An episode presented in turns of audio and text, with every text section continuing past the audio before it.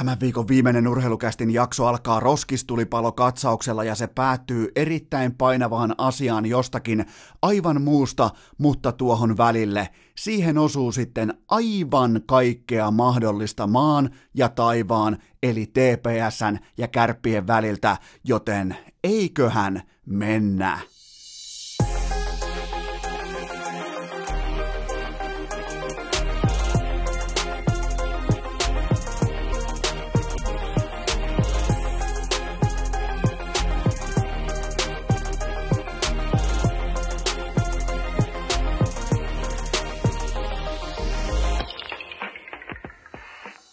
Tervetuloa jälleen viikon viimeistä kertaa urheilukästin pariin on perjantai 14. päivä helmikuuta ja mitä parhainta ystävänpäivää teille kaikille rakkahat kummikuuntelijat. Mä en olisi voinut toivoa teiltä parempaa lahjaa, kauniimpaa pakettia kuin eilen torstaina penkkaripäivä läpi Suomen ja mitä siellä inboxissa odottikaan. Kyllä vain, siellä oli useampi teistä pukeutunut roskistuli paloksi penkkarijuhlassa. Ensimmäinen tunne mun täytyy myöntää avoimesti, se oli kateus, koska ne puvut, niissä oli käytetty luovuutta, niissä oli käytetty resursseja, resursseja, niissä oli ennen kaikkea käytetty Jeesus-teippiä, saksia, joista kuitenkin alkaa sellainen niin kuin 97 prosenttia, ihan siis matemaattisen taulukon ja urheilukästin tutkimuslaitoksen arvion mukaan, niin 97 prosenttia kaikista rakennusprojekteista alkaa siitä, että on Jeesus-teippiä ja sakset, ja sen jälkeen kaikki kuittaantuu Herran Jumalan luovuudella, tahdolla, sisulla, ja ne oli mahtavia pukuja. Ne oli siis Mä voin laittaa ne tänään mun Instagramin storyin, mutta täytyy sanoa, että nyt ollaan menty niin kuin penkkaripuvuissa sille tietylle levelille. Siellä käytetään ihan oikeasti aikaa, siellä käytetään resursseja, siellä oikein mietitään, että enkä nyt siis tarkoita roskistulipaloasuja, vaikka just nyt mulle, varsinkin ystävänpäivänä ne tuntuu, että ne olisi niin kuin kovin juttu koskaan, mutta siellä on siis käytetty todella kaunista luovuutta. Ja hienoa, että nuori kansa pohti, että mikä voisi olla ajankohtaista, mikä voisi olla sellaista, että kun joku katsoo sitä asua, se asu ei huuda sitä vastausta, vaan se tajuaa se katsoja, että aha, tuolla on toi juttu mielessä, loistavia asuja ja etenkin nämä roskistulipalot. Kiitoksia niistä, mä en olisi voinut saada parempaa ystävän lahjaa, tai siis ystävänpäivälahjaa, ja tuottaja Kope on samaa mieltä, mutta ja tämä oli nimenomaan tämä ensimmäinen roskistulipalokuva, jonka mä sain, niin mistä muualtakaan kuin Lappajärven lukiosta, joten sinne mittava shoutoutti, sinne mittavat pisteet ja sinne ihan kaikille oppilaille jo näillä puheilla, mikäs vois, mikä aine voisi liittyä suurit eniten luovuuden esiin tuontiin nykypäivän lukiojärjestelmässä. Sovitaan vaikka kaikille äidinkielen vapaasta ainekirjoituksesta näillä puheilla laudaattur, joten Lappajärven lukion lehtorit, kaikki rehtorit, kaikki muut, olkaa tarkkana, koko rivi laudaattureita jakoon. Siellä on nimittäin, siellä on pukeuduttu niin tyylikkääksi HCTPS-henkiseksi, Detroit Red Wings-henkiseksi, Vaasan Sport-henkiseksi, Cincinnati Bengals-henkiseksi,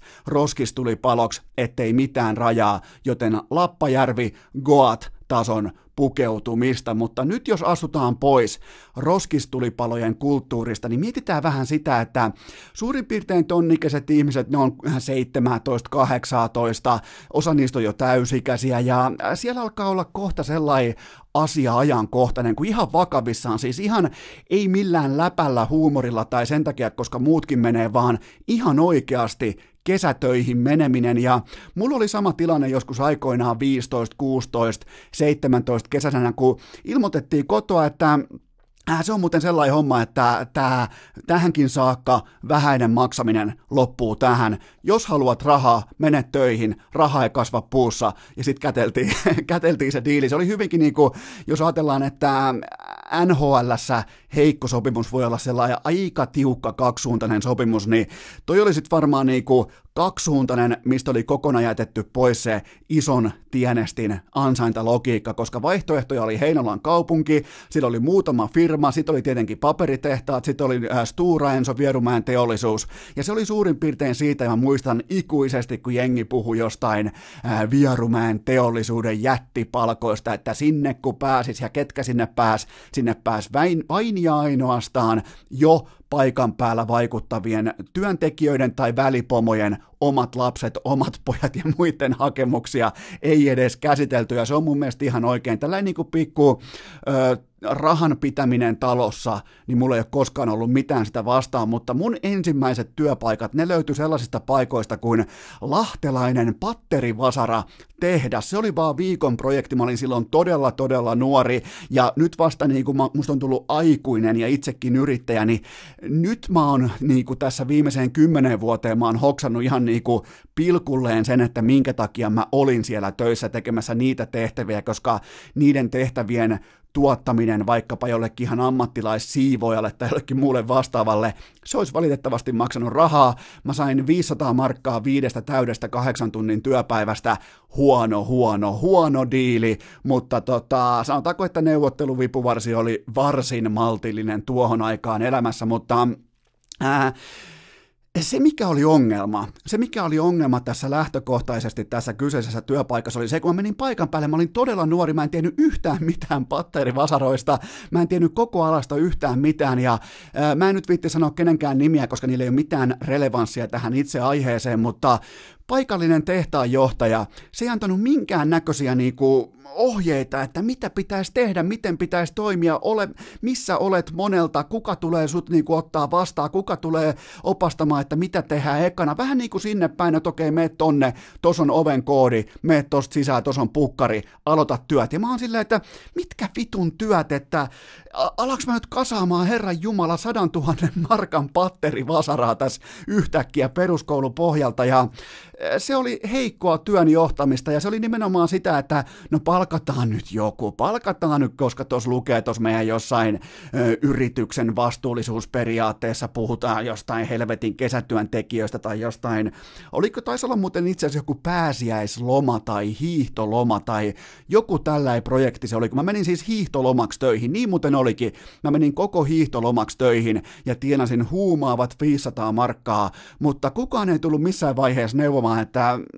mitä suurin piirtein pitäisi tehdä, ja mä olinkin sitten koko sen viikon sellaisen, silloin muuten pelasi aikoinaan jääkiekkoa myös tämä kyseinen henkilö, niin hän oli niin kuin maalari, ja mä olin hänen henkilökohtaisena apulaisena, vaikka mun piti mennä tekemään alun perin jotain aivan muuta, niin mä olinkin maalarin, joka oli siis sivuprojektihommissa, niin mä olin hänen sivuprojektinsa sivuprojektin apulaissivuprojekti. Eli mulla ei ollut minkäännäköistä ponnistuslautaa siihen ihan junnuna, että mitä pitäisi tehdä, kun taas sitten muutama vuosi, pari vuotta tosta eteenpäin mä menin leipomoon töihin. Ja siellä oli sitten tällainen heinolalainen erittäin arvostettu yrittäjä kuin Arto Mussalo. Hän ilmoitti ihan niin kuin suurin piirtein kädestä pitäen, tulet puol kuuelta tohon, katsot tohon suuntaan, laitat jalat tohon suuntaan, leipurit lähtee töistä tasan kello noin, sä olet valmiina tossa tasan kello noin,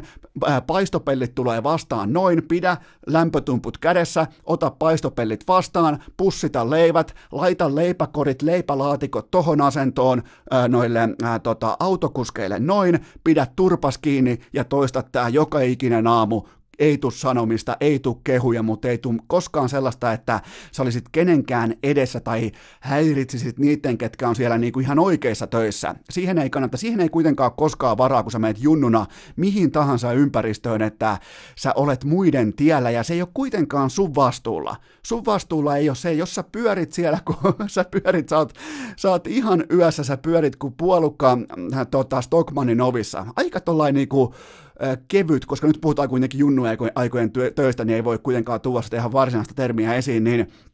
se ei ole sun vastuulla, se ei ole lainkaan sun vastuulla, että sinä junnuna, sä et tiedä, miten tulee toimia, jos kukaan sulle ei opista, opasta sitä asiaa ihan kädestä pitää, niin tämä leipomo-esimerkki oli hyvä, koska mulle annettiin selkeät ohjeet, selkeät raamit sille, missä puitteissa mä voin noinkin vaatimattomassa työtehtävässä menestyä, missä, missä mä voin tuntea, että okei, mullahan on muuten merkitystä, koska leipurit kun lopettaa, niin silloin se koko paska on mun käsissä. Mun pitää saada ne leivät niihin pusseihin ja nämä pussit leipälaatikoihin, joista ne lähtee sitten levittäytymään pekanleivän laatikoissa ja autoissa ympäri Suomen. Ja mä oon osa sitä tuotantoprosessia, osa ketjua, pienpalanen, mutta jos mä kusen, koko homma menee, se menee ihan kerralla vihkoon. Joten on todella merkittävää ihan siis arkitasollakin se, että onko sulla niitä ohjeita ja onko sulla se sun oma ympäristö ladattu siten, että sä suurin piirtein edes tiedät, mitä tulee tehdä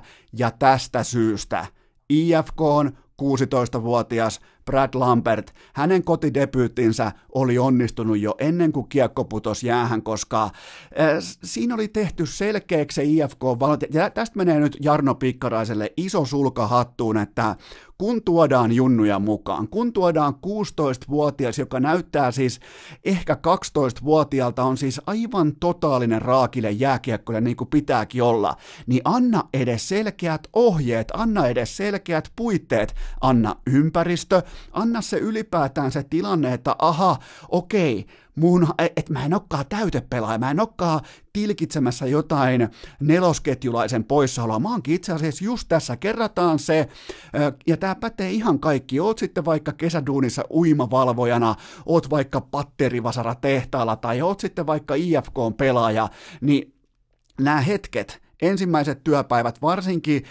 kesäduunissa, kotikentällä, missä tahansa, ekat duunipäivät, totta kai ne on jännittäviä. Me ollaan kaikki ihmisiä. Lambert voi puhua ihan mitä tahansa siitä, että no ihan normipeliä lähdettiin vammanpelin kautta, saatiin hyviä bla bla bla bla bla. Kaikkia jännittää aina, niin mitä IFK-valmennus teki? Ne hoiti sen kotidebyytin kotiin jo, tai niin kuin omaan rintataskuun, sekä Lambertin rintataskuun että omaansa, jo sillä, että ne laittoi ympärille uskottavuutta. Ne laittoi ympärille sellaiset puitteet, missä voi automaattisesti odottaa menestystä.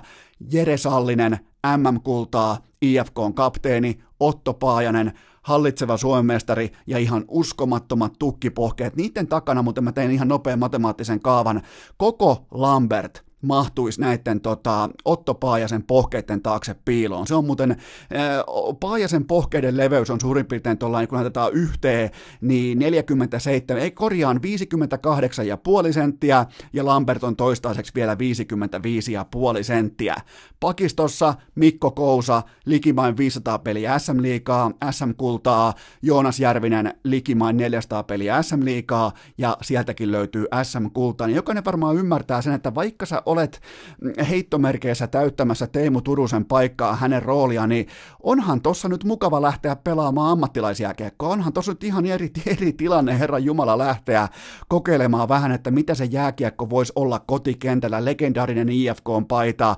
pal- kattoo pelkästään jo sinne hallin kattookin, niin sä oot nyt tullut sieltä harkkahallista, missä pelaa ajunnut, sä oot kattelee vähän sinne kattoon, että joo, kyllä tässä nyt on niin kuin ykkösketjussa aikamoista seppää painanut läpi vuosien, niin IFK valmennus hoiti tämän koko homman täydellisesti himaan, ja ei, ei niinkään se, että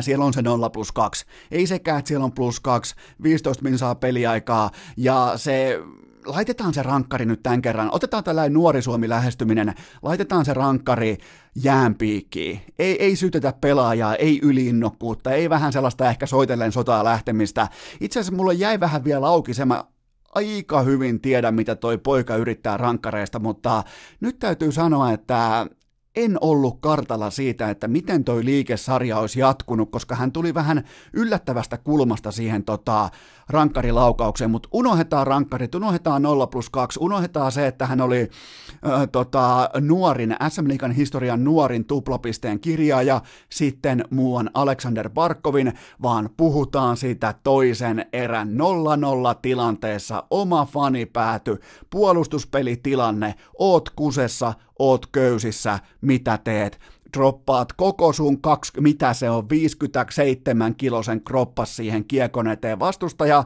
lataa nappi pohjassa lämäriä, ihan, ihan siis urku auki ja Lampert pudottaa jäätä peittoa niillä Bambin jaloilla. Kaikki 50, äh, 57 kiloa siihen kiekon eteen, niin ne on niitä hetkiä. Ne on niitä, kun sä oot joko IFKssa tai sä et ole IFKssa. Ja siinä kohtaa siis, sehän oli se vaihe, ei, ei IFK faneja,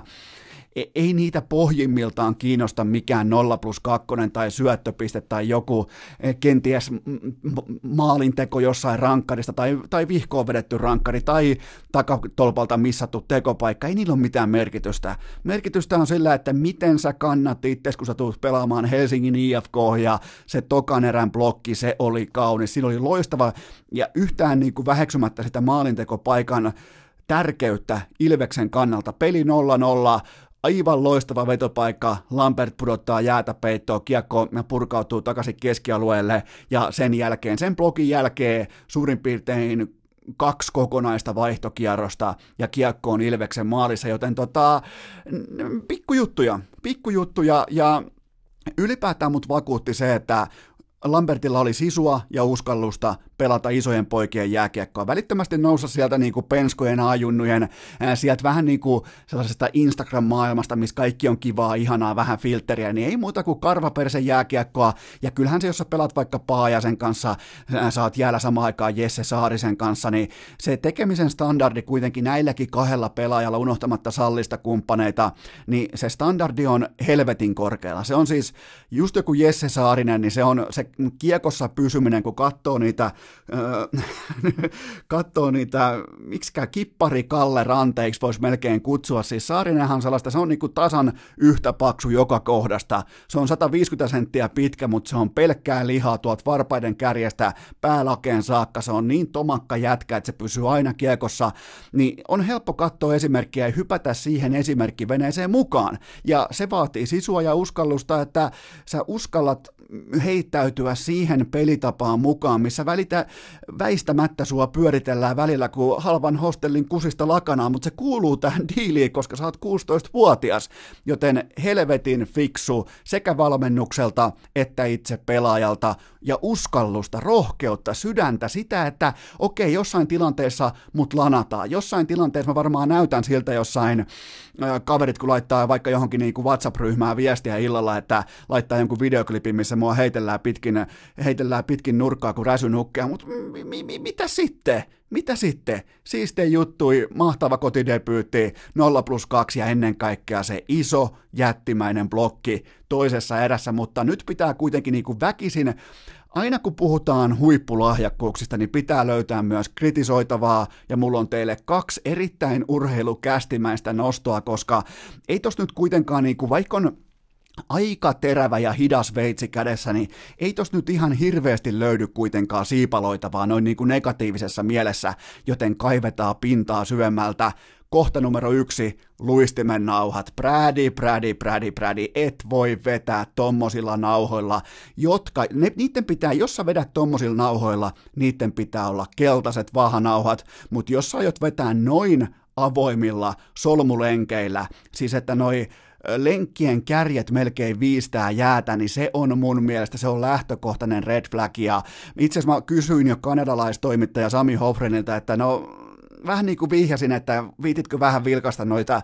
nauhojen pitotapaa Lambertin, sieltä tuli välittömästi sellainen päätä pudisteleva vastaus, että ei helvetti. Että kyllä niin kuin välittömästi Hofren oli kartalla siitä, mistä puhutaan, ja luistimen nauhat ei voi olla noin. Ja sitten kohta numero kaksi,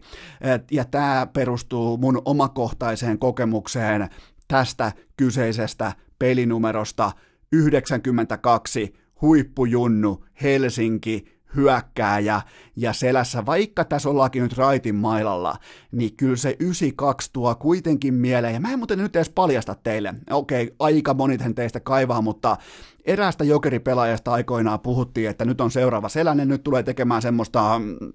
suurin piirtein nöyrästi ajateltuna 40 maalia NHL.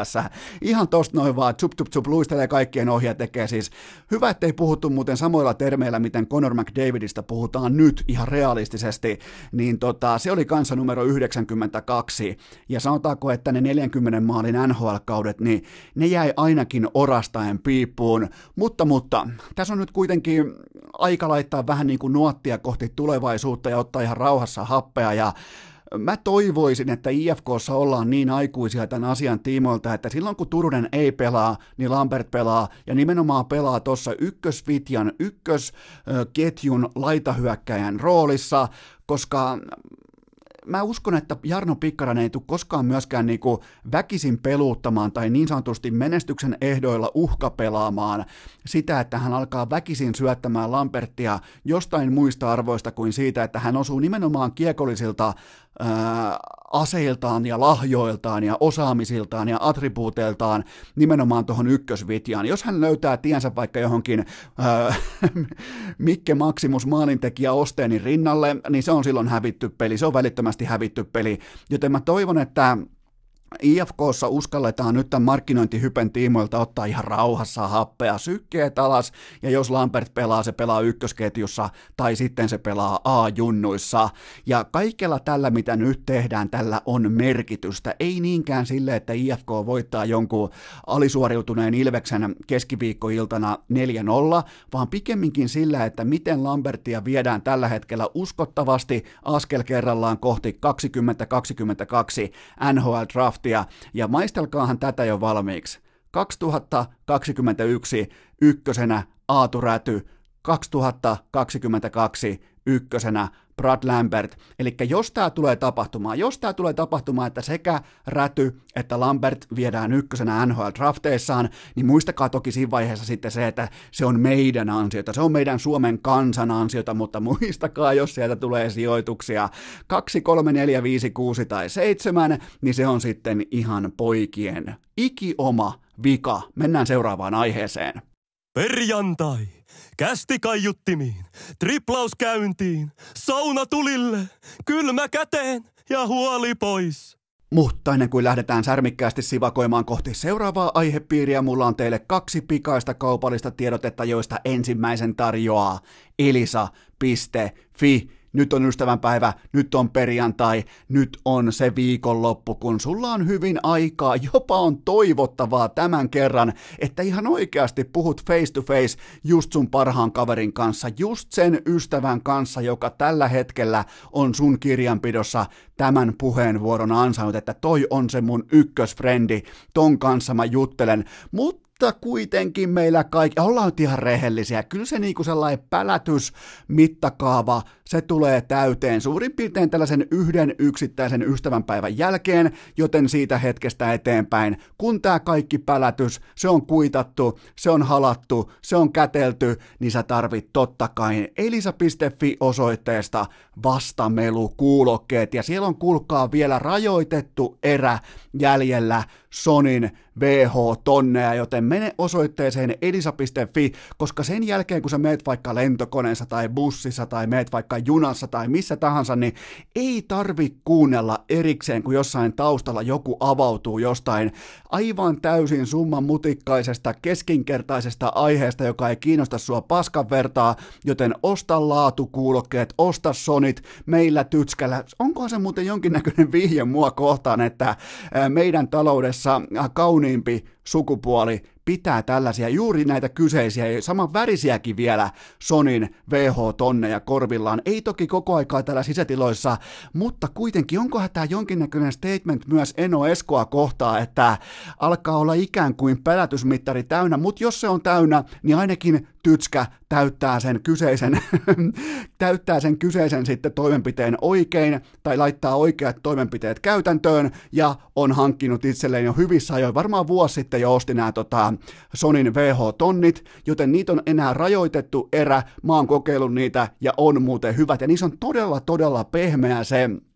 Teistä melko moni varmaan arvostaa sitä, että kuulokkeissa on pehmeä se osuus, mikä osuu tähän korvan ympärille. Se on todella mukava, se on kuin jostain helvetin kalliin Instagram-tilin kauneimmasta öö, jonkin niinku silkkilaukun jostain kantokahvasta se kohta, ihan näin niinku kuvailtuna, joten Sonin VH-tonneja enää rajoite, rajoitetusti osoitteessa elisa.fi ja muutenkin ystävänpäivä, varmaan mietit, että pitäisi pitäisikö he, tuut vaikka juttuun kaveris kanssa, että hei, pitäisiköhän ostaa tuommoista ja tuommoista, niin tehkää ostokset nopeasti, vaivattomasti osoitteesta elisa.fi ja muistakaa se, että siellä on peräti 36 kuukautta täysin korotonta, täysin kulutonta maksuaikaa vaihtoehtona, joten kaikille teille oikea osoite kaikille ostoksille on elisa.fi.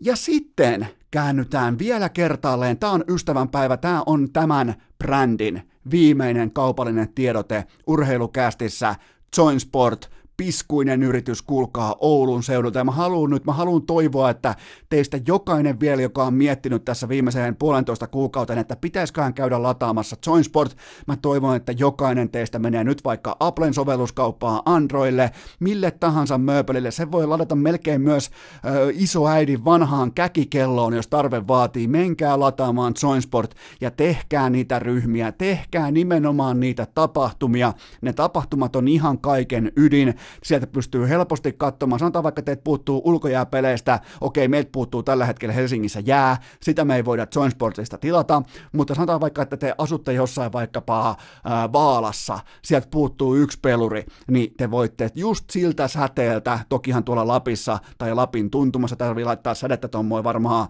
70 kilometriä, mutta pystytte just sillä säteellä hakemaan niin, niiden lajien pelaajia, urheilijoita, harrastajia, kuin itse haluatte, joten menkää testaamaan Joinsporttia. Ja vielä se erikseen, että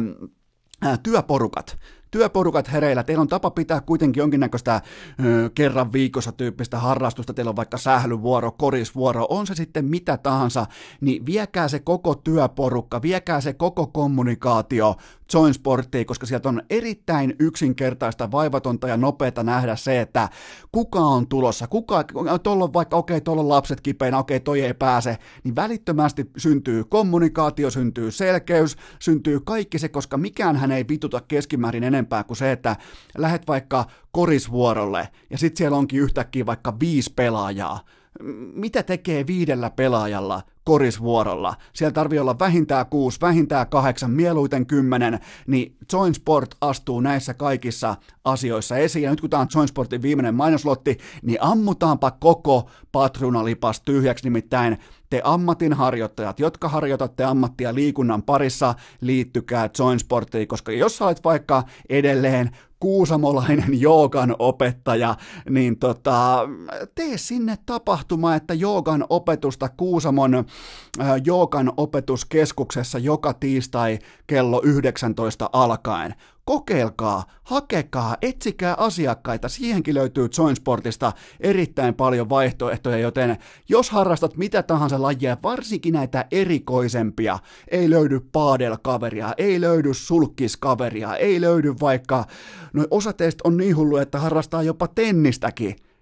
niin ladatkaa Joinsport. Sieltä löytyy just teitä vastaavia, jotka jatkuvasti etsii itselleen pelikaveria, koska joku paadelmatsi, niin se nyt ei vaan valitettavasti synny ilman neljää pelaajaa, joten menkää sovelluskauppaa ja kirjoittakaa siihen vielä viimeisen kerran Join Sport. Urheilukääst! Tällä rahalla sai nyt tämmösen. Mulla on teille rakkaat ystävät jälleen kerran perjantain kunniaksi visainen porkkana purtavaksi vaikkapa sinne kokkolalaisen bubin Huismanin baaritiskille ja se menee näin. Mikä yhdistää useimmiten amerikkalaisessa urheilussa altavastaajien playoff-runeja, sitä kun jokin altavastaaja pääsee yllättämään kaikki, vaikkapa Eli Manningin New York Giants aikoinaan, tai sitten ihan vaikka tuoreena esimerkkinä St. Louis Blues. Totta kai nämä on ääriesimerkkejä, koska nämä on kaikkien muistissa siitä syystä, koska lopulta myös konfetti lensi ilmaan ja pokaali nousi kohti taivasta, mutta mikä on useimmiten näissä tapauksissa yhteinen tekijä? Se on tietenkin se, että runkosarjan loppuohjelma näissä tapauksissa on äärimmäisen vaativa. Se vaatii joukkueelta paljon, se vaatii venymistä, se vaatii divisiona voittoja ja se vaatii ennen kaikkea sitä, että itse asiassa ne playerit alkaa jo siinä vaiheessa, kun on suurin piirtein NFLssä neljä matsia jäljellä tai jääkiekossa suurin piirtein tuommoinen 12-10 matsia jäljellä. Ihan noin niinku karrikoidusti ja hatusta vetäen, mutta useimmiten altavastaajilla ne playerit alkaa helvetin kauan aikaisemmin kuin yhtäkään kiekkoa on pudotettu jäähän varsinaisissa pudotuspeleissä. Ja Kuten kaikki muistaa, niin St. Louis Blues viime vuonna just näihin aikoihin, tästä hetkestä vähän eteenpäin, niin nehän alkoi pelaamaan siis äärimmäisen uskottavaa, vakuuttavaa. Sitä oikein kukaan ei enää edes muista, että se oli siis aivan totaalinen penkkariasu, eli roskis tuli palo tuossa vielä niin kuin syyskaudella 2018, mutta se lähti siitä kulkemaan, ja täl, tähän kohtaan, just tässä helmikuun puolivälissä suurin piirtein, alettiin puhua jo uskottavasta sellaista niin kuin, että ehkä kuitenkin, ehkä kenties, ehkä mahdollisesti, ja kohta tästä eteenpäin niiden runkosarjan loppu, se olikin sitten jo ihan niin kuin päävastustajien kellistämistä illasta toiseen. Ja se oli myös se sekunti, tästä suurin piirtein juurikin näillä hetkillä, ehkä tuossa niinku, äh, helmi-maaliskuun vaihteessa, niin joukkueesta tuli yhtä kuin Ryan O'Reillyn joukkue. Kaikki, äh, kaikki kellot käännettiin hänen aikaan, kaikki opukset käännettiin hänen kielelleen, ja se oli siitä hetkestä eteenpäin hänen joukkueensa. Kuka, kuka tahansa voi tulla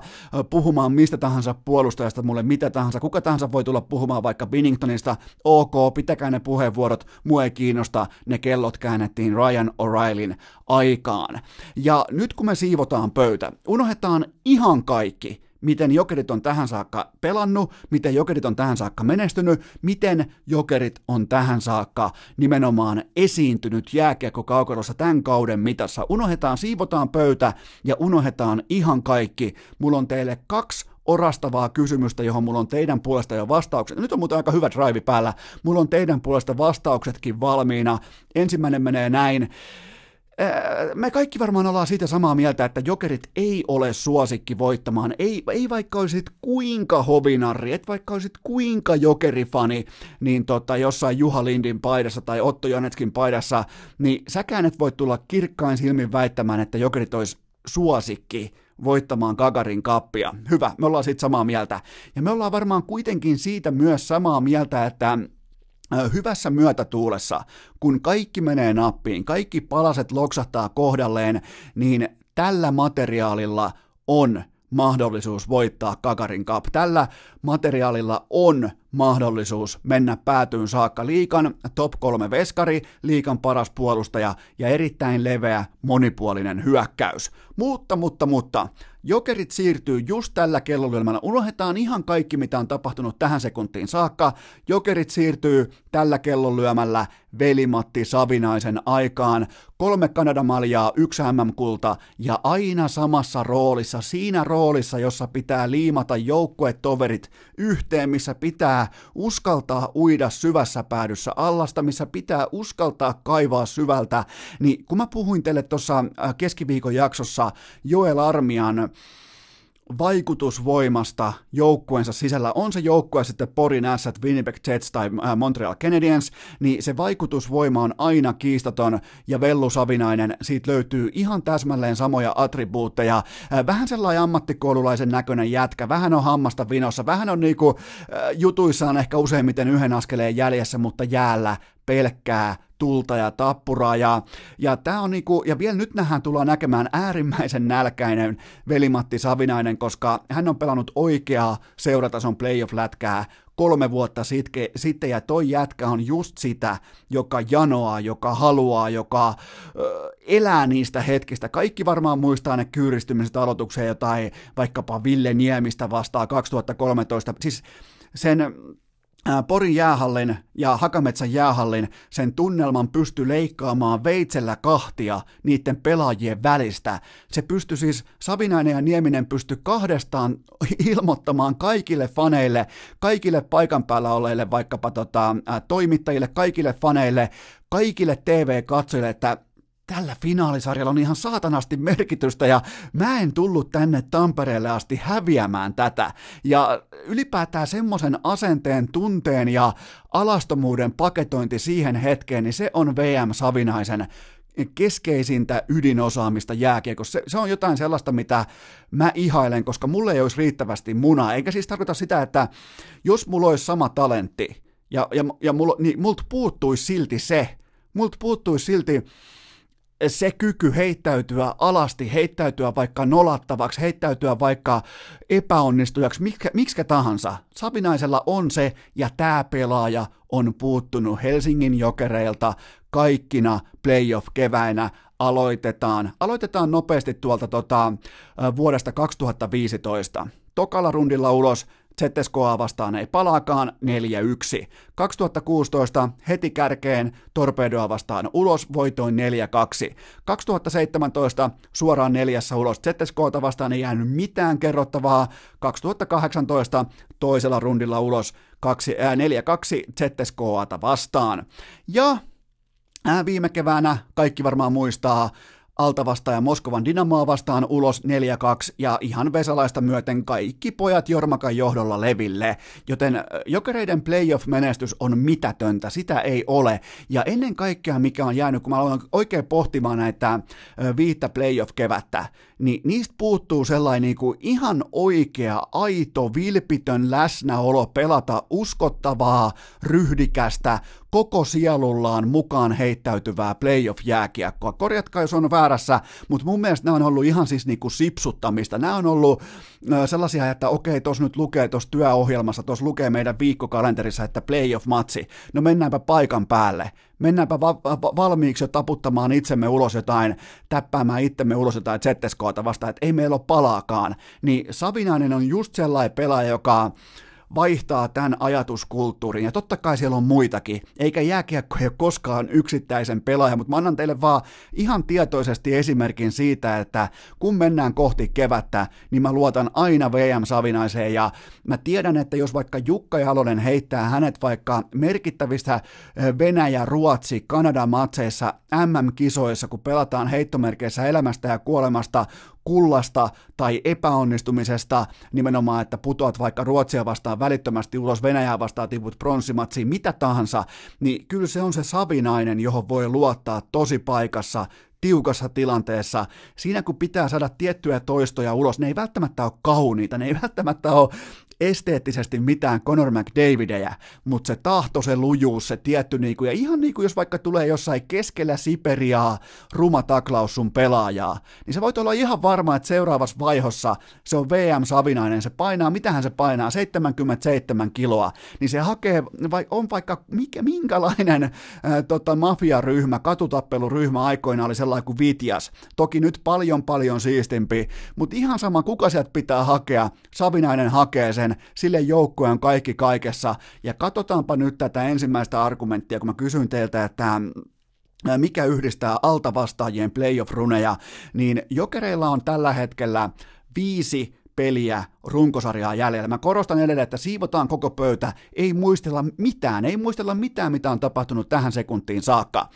Jokereilla on viisi matsia runkosarjaa jäljellä, ja nousu lännen toiselle sijalle Huomaatteko, sain lännen oikein. Yleensä mä puhun aina idästä, kun mä puhun jokereista. Nyt mä puhun lännestä ja mä olen oikeassa. Niin, nousu lännen toiselle sijalle on ihan silkkaa realismia. Viisi matsia jäljellä, kymmenen pistettä jaossa ja on siis aivan eri asia saada playereissa vastaan syväputsattu Vitjas kuin silti melko iskukykyinen, pelottava, ihan siis oikeiden jääkiekkoilijoiden tähdittämä lokomotiivi. Eli yllättävän isoista asioista pelataan, vaikka on tietyllä tapaa sellainen niin kuin, miten se nyt voisi sanoa, ne varmaan ne ajatukset ja ihan niin kuin inhimillisestikin, ja mä hyväksyn sen, että siellä varmaan jo pohditaan, että okei, kohta, sen, kohta ne tosipelit sitten alkaa, mutta nämä on nyt totista totta, koska Vitjas on aivan eri asia kuin Lokomotiv. Joten jokereiden loppuohjelma, viisi ottelua, ensin lauantaina, lähdetään lauantaista Magni kotikentällä, Moskovan Dynamo kotikentällä, Omsk vieraissa, erittäin vaativa vierasottelu, SKA kotikenttä, Torpedo kotikenttä, viisi ottelua ja viisi playoff-joukkuetta vastassa, ja nämä tulee näyttämään sen suunnan, että jos haluat olla se yllättäjä altavasta, ja jos haluat olla se, joka pääsee yllättämään sitten, tai pääsee samoilla höyryillä niputtamaan ehkä jo vähän playoff-valmistautuneita porukoita, koska siellä varmaan tulee sitten jossain vaiheessa semmoisia porukoita vastaan kuin SKA, ZSKA, jos kaikki menee nappiin. Niin kuin, siis sä et mene ilman noita kohtaamista tai noiden joukkueiden kohtaamista, sä et mene Kakarin kapin finaaleissa, se on vaan karu fakta. Niin nämä porukat tarvi, tai nämä porukat ontuu vain ja ainoastaan sillä, että sä tuut samoilla höyryillä tohon tilanteeseen, ja ennen kaikkea itse asiassa Esa Pirne sanoi mielenkiintoisesti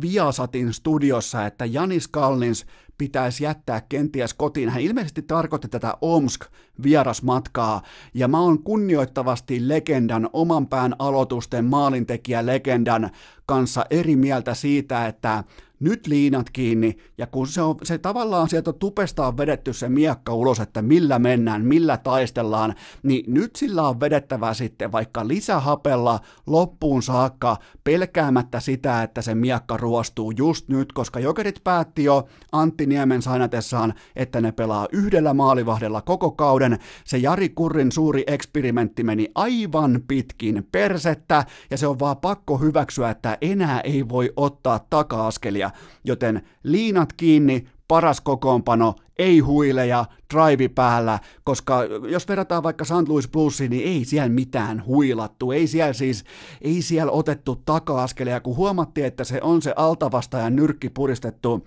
ää, tiukasti yhteen, niin sillä lyödään niin kauan kuin happi kulkee, ja sehän kulki ihan Game 7 saakka ää, tota, TD Gardenissa, kun ne sel- selätti vielä kerran Tuukka Raskin ja Boston Bruinsin. Joten mä oon siitä Esa Pirneksen kanssa kunnioittavasti, koska mä en voi olla mitenkään jyrkästi, koska mun mielestä Essi on niin hyvä äijä, ja se pystyy ennen kaikkea, se oli muuten hieno hetki tuossa, oliko keskeä, kun tiistain studiossa,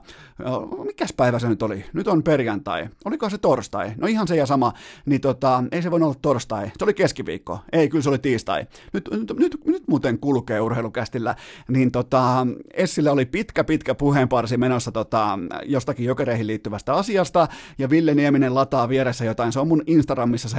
poiminta, mutta se oli kaunis hetki, kun Nemolla on ihan selvästi mielessä joku viimeisen päälle tiukka polkasu siihen tota, kyseiseen segmenttiin, ja Essi jatkaa, jatkaa, jatkaa, jatkaa, kuin olisi urheilukästin Eno Esko, ja Nemo ei pääse puhumaan, ja Nemo alkaa tuijottamaan tyhjyyteen.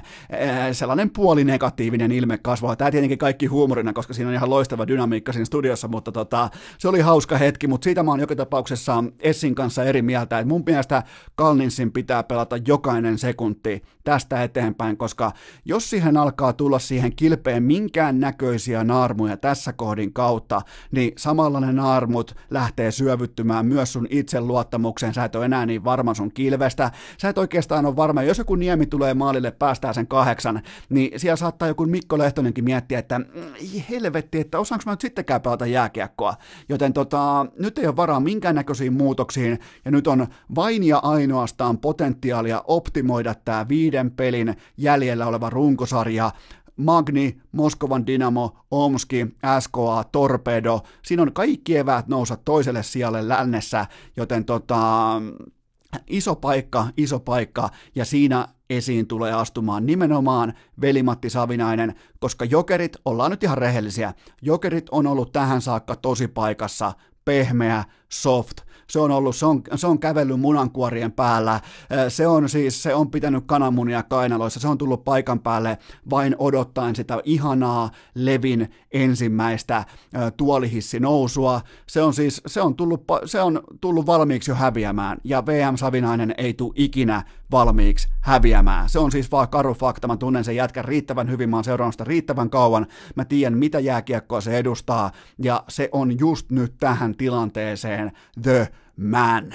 Urheilukääst! Yksi podcast-pokaali voi olla vahinko, mutta kaksi onkin jo sitä kuuluisaa voittamisen kulttuuria. Tähän välikköön mulla on savinaisille, savimiehille ja tietenkin myös savineutraaleille pikainen kaupallinen tiedote ja sen tarjoaa liikku.fi, koska nyt on ystävänpäivä ja sinä ja sun frendi, te aivan pommin varmasti jollain tasolla käytte läpi sitä, että pitäisköhän kuntoilla enemmän, pitäisköhän harrastaa jotain, pitäisköhän mennä oikein salille, niin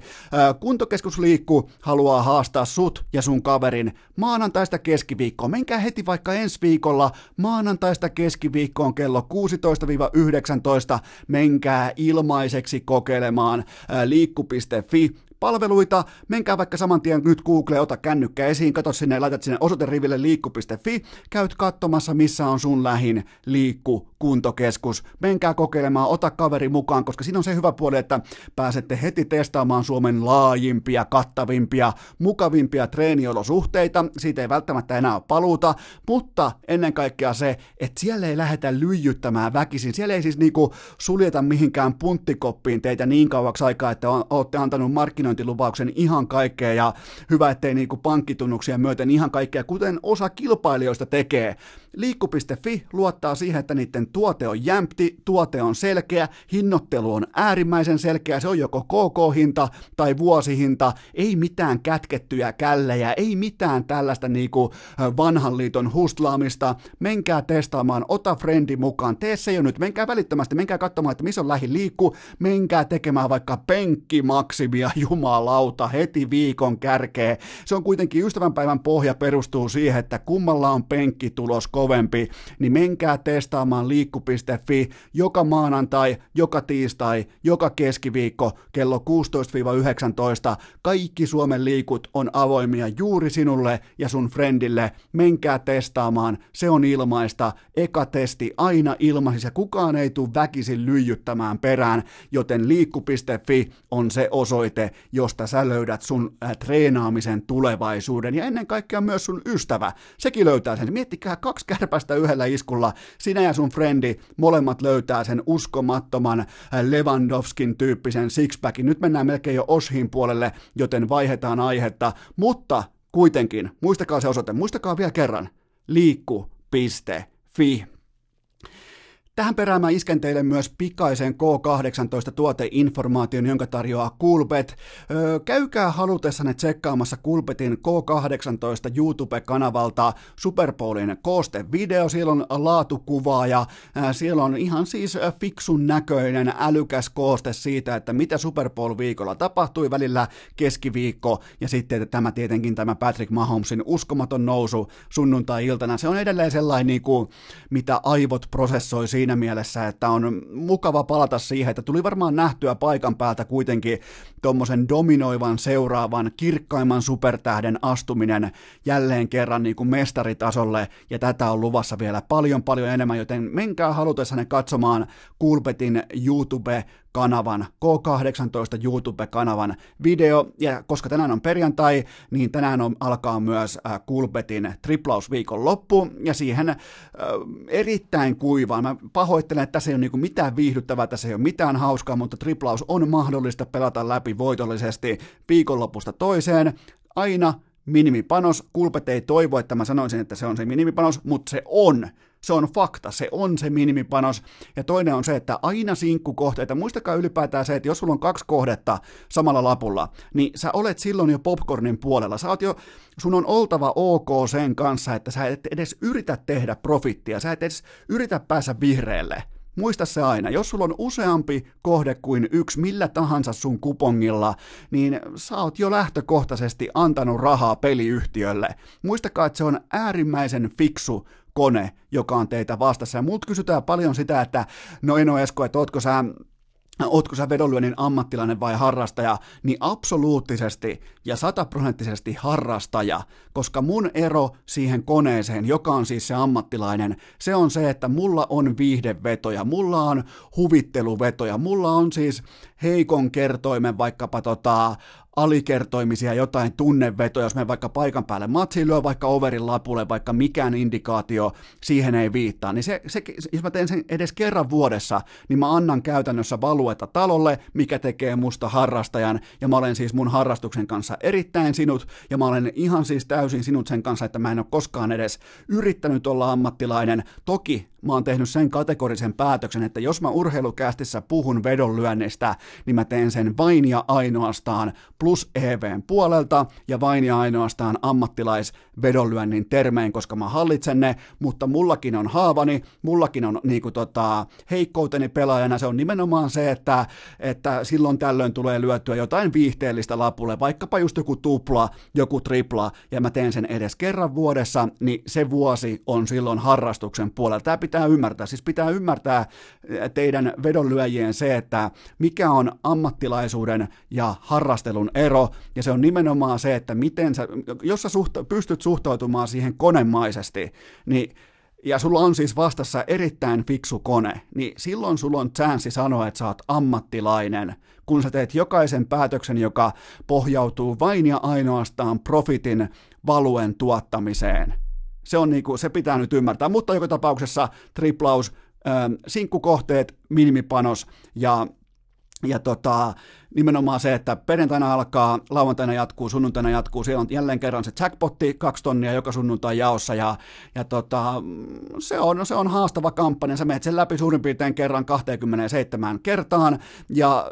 jos sä pelaat markkinatoppikertoimilla, ylikertoimilla, niin silloinhan sun pelivalinta on lähtökohtaisesti jo oikeita, mutta se kahden tonnin jackpotti tekee siitä pitkässä juoksussa plus EV-tuotteen juuri sinulle, joten siinä on ainoa, se on erittäin kuiva, se on epäviihdyttävä kaava, mutta se on ainoa kaava ja kaikki pelaaminen totta kai Maltilla ja K18 ja kaikki lisäinfo Kulpetin sivustolta. Purr! Hei Lucas! Isoäidin kellarinörttien Excel-taulukko asialla jo vuodesta 2018. Aivan kaikessa supertähtivetoisessa huippuurheilussa on itsestään selvää, että kerran elämässä tyyppiset lahjakkuudet määrittävät hyvin pitkälti sen, että oletko sinä playereissa vai etkö sinä ole kauden huipentavissa pudotuspeleissä mukana. Ja Conor McDavid, hänen loukkaantumisensa on tällä hetkellä totta kai NHLn ykköspuheen aihe, ja mikäli kyseessä olisi NBA-organisaatio, kausi olisi ohi, mikäli kyseessä olisi vaikkapa tuota NFL-joukkueen ykköspelirakentaja, kausi olisi ohi, mutta NHL, se on mielenkiintoinen eläin, koska siinä on kuitenkin tietynlaisia reunaehtoja, takaportteja sille, että menestys voi tulla, siis se voi tulla, se ei ole todennäköistä, mutta se voi tulla ilman ykkössyömähammasta, koska Edmonton Oilersin 1B supertähti Leon Drysaitel vetää tällä hetkellä pöytään elämänsä ja jopa niinku nykypäivän lähihistoriallista sesonkia NHLssä 1,6 paunaa per peli, ja se mikä on nyt tullut selväksi tässä retoriikassa, että ei Edmontonin suunnalla, vaikka tämä on kaikkien fanien, oot sä sitten Oilers-fani, oot sä casual NHL-fani, oot sä jopa Herra Jumala Calgary Flames-fani, niin kyllä sua harmittaa se, että Conor McDavid ei pelaa, mutta yllättävää optimistisuutta herättää se, että Leon Draisaitl pystyisi kantamaan reppuselässään tämän joukkueen seuraavan kolmen viikon ajan suurin piirtein 10-12 pelin ajan. Vieläkään ei tullut updatea siihen, että mihin suuntaan tämä McDavidin vamma elää. Se tuskin elää mihinkään suuntaan, koska se on reisivamma, eli se vaatii aikaa, se vaatii ilmoitetun ajan ja sen jälkeen taas pelataan, koska sitä jätkää ei voi tuoda puolikuntoisena takaisin, koska ne sen jalat on aika helvetin paljon kalliimmat kuin yksittäinen playoff-runi, playoff-paikka tai edes, mä sanon sen nyt, Stanley Cupin äh, mestaruus. Joten isossa kuvassa McDavid on kuitenkin koko liikalle ja Edmontonille seuraavan 10 vuoden, seuraavan 12-13 vuotta ylivertaisesti arvokkain yksilö, joten kenelläkään ymmärrettävästi ei ole kiire yhtään mihinkään, mutta se mitä tämä loukkaantuminen voi myös ratkaista on se, että kuka on tämän kauden NHLn Hard Trophy-voittaja, eli MVP, ja mikäli Dreisaitl pystyy tekemään Jevgeni Malkkinit, eli pystyy nostamaan tasoaan jo, nyt pitää niin ymmärtää se, että taso on lähtökohtaisesti jo aivan uskomattoman korkealla, mutta se taso ei välttämättä riitä, kun sun ympäriltä löytyy Ryan Nugent Hopkins, joka on ikuinen lupaus, ja Kyler Yamamoto, joka on, no, Pulyjärvi. Niin tota, nyt kaikki ymmärtää sen, että kun siinä ei ole sitä 97, että kuinka helvetin kova jätkä ton Drysaitelin pitää olla ja kuinka pitkälle tai kuinka paljon se vaatii häneltä. Heti ensimmäinen matsi Chicagoa vastaa 1 plus 3 tauluun, niin yhtään siis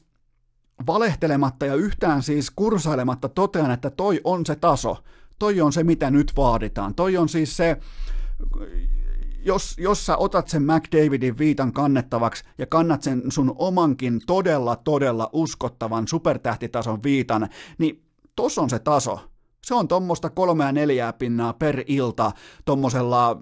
hyvä ettei kohta puolen tunnin peliajoilla, mutta tossa se taso on. Se on ota tai jätä, ja mikäli hän pystyy tekemään malkkinit, mikäli hän pystyy kantamaan ton Oilersin pudotuspeleihin, niin siitä ei ole kahta sanaa, siitä ei ole siis minkäännäköistä spekulaatiotakaan, etteikö Dreisaitl tällä hetkellä 56 peliä, 89 paunaa, 1,6 paunaa per peli, 37 paunaa YVllä, niin siitä ei ole kahta sanaakaan, etteikö hän olisi tämän kauden MVP, koska kukaan, ei Pasternak, ei McKinnon, ei Panarin, ei Marchand, ei Kutserov, niin kaikilla kuitenkin löytyy jotain. Pasternak pelaa koko kenties NHLn parhaassa ykkösketjussa, McKinnon löytyy syvyyttä yksi parhaista joukkueista, Panarin ei oteta mukaan edes debattiin, Marchand, äh, sama kuin Pasternakki, Kutserov, sama kuin tota, McKinnonin ja kumppanit. Siis jos mietitään niin kuin ihan tehokkaimpia pelaajia, koska se useimmiten se palkinto menee tehokkaimmille pelaajille, haluttiin tai ei, niin tässä mielessä Drysaitel, jos pitää laittaa sellainen niin kuin allekirjoitus omaan kauteen, niin se on nimenomaan se, että sä viet sun joukkueen playereihin, jossa ei pelaa playoff-runin aikana, ratkaisuhetkien aikana ei pelaa Conor McDavid, joten tota, Tämä on todella iso aika ja nyt tullaan sitten siihen, että onko mun papereissa Leon Drysaitelista siihen, niin vaikka tämä eka matsi nyt Chicagoa vastaan, tämä oli siis ihan silkkaa ilotulitusta, Herran Jumala 1 plus 3 ja kaikki menee nappiin, mutta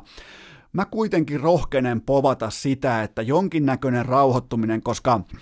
nyt vastaan, vaikka ei tule kauheasti divisioonan vihollisia vastaan, tulee vaan yksi, joka pelaa samoista playoff-pisteistä, niin, joka on siis Las Vegas Golden Knights, niin silti on helppo nyt povata sitä, että jos sulla on kaksipäinen, äh, kaksipäinen lohikärme, niin sulla on keskimäärin kuitenkin sulla on puolustuspelillisesti yksi miekka käytettävissä, niin sä useimmiten uhraat sen sun miekkas siihen McDavidiin. Kuitenkin ihan rehellisesti, vaikka molemmat on supertähtiä, niin sä voit valita aina vain toisen. Ja nyt kun siellä on enää lohikärmeillä yksi pää jäljellä,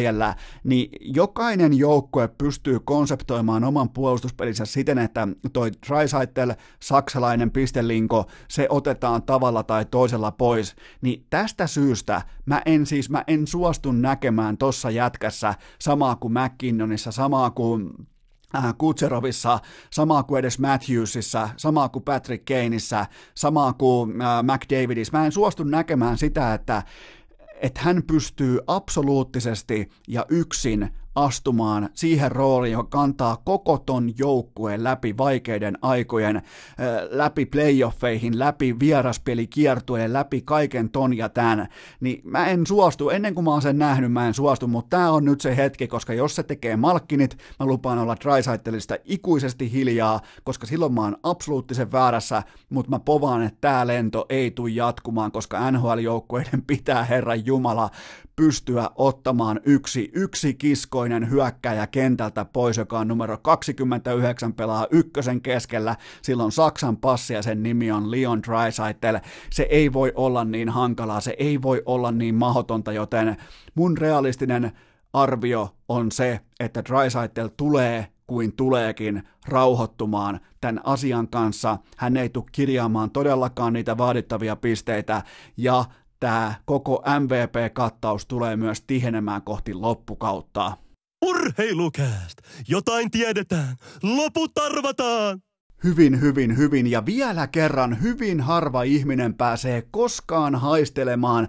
ilmineeraamaan, tunnustelemaan tai edes haaveilemaan siitä tasosta, että mitä olisi voittaa NHLn Hard Trophy. Me tiedetään joka, joka kausi suurin piirtein, että okei, noin seitsemän pelaajaa voi voittaa sen ja kaikki noin muut ei lähelläkään. Entäs me tavalliset pulliaiset, mistä me haaveillaan? Aivan totta, me ollaan ulkojäällä, me ollaan vaikka lammenjäillä, me ollaan pihapeleissä ja siellä koska tahansa, vaikka kaveri teistä tunnustais, meistä jokainen voi palkita itsensä MVP-pystillä ja tämä on kaupallinen tiedote, kaupallinen yhteistyö, jonka tarjoaa teille EA Sports ja Sony PlayStation, koska lauantaina pelataan. Mä olen pitkän linjan, mä olen siitä asti, kun mä ostin mun mut ekat, tai siis itse asiassa mä en ostanut itse yhtään mitään, se on heti alleviivattavaa heti kärkeen. Heti kun mä sain mun ekat luistimet, sitä ennen käytiin huopatossuilla,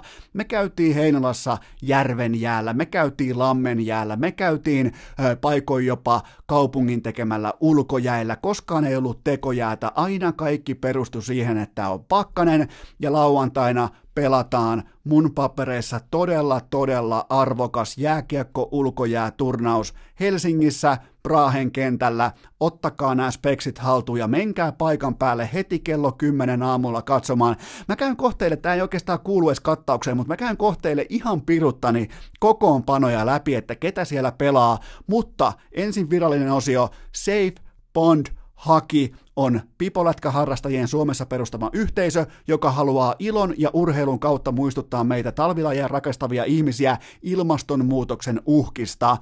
SPH-turnausten kaikki tuotot ohjataan aina ilmastonmuutoksen vastaiseen työhön. Tänä vuonna Helsingin turnauksen tuotoilla ostetaan päästöoikeuksia EO, EUn päästökaupasta ja sen kautta pyritään vähentämään päästöjen syntymistä. Eli jos sä katsot yhden turnauksen ulkojääkiekkoa vaikkapa vuodessa, niin olkoon tämä sun turnauksessa, koska tässä on ihan Äh,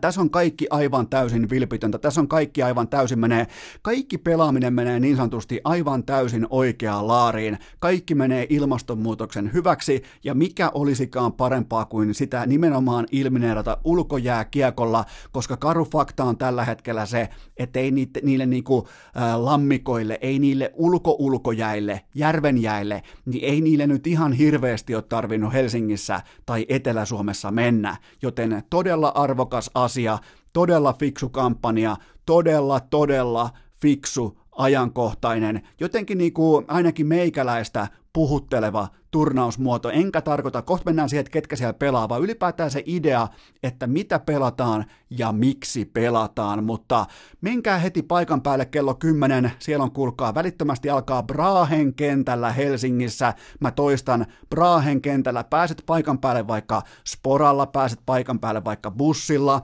heti kello 10 kuunnelkaa, siellä on välittömästi opening game, siellä on kuulkaa, mä nyt klikkaan mulle rosterit, nämä tulee mulle, mä takaan nämä tulee mulle eka kertaa silmien eteen. Ja siellä on tota, vastakkain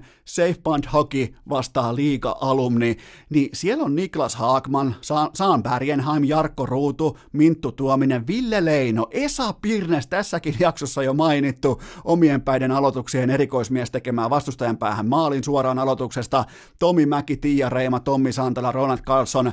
Caroline Shaunsi, mutta mä nostaisin tuosta kuitenkin nyt Safe Bond Hockeysta, mä nostaisin eteen tai esiin polkukoneet Niklas Haakman ja ja Saan Bergenheimin, nimittäin jos noi alkaa laittaa betonimyllyt töihin, niin siinä saattaa olla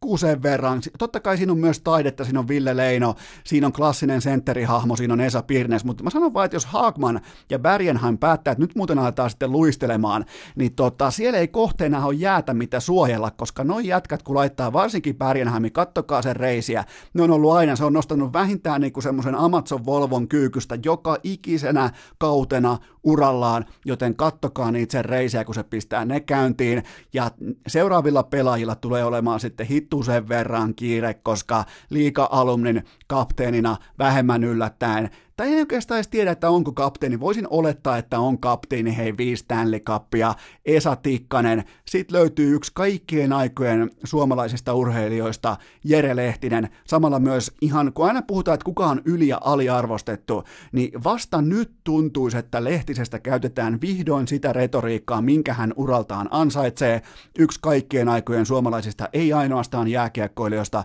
vaan urheilijoista, on Toni Lydman, Annina Rajahuhtan, Ilkka Ilkka Mikkola. Montahan mestaruutta muuten siellä on. Heitetään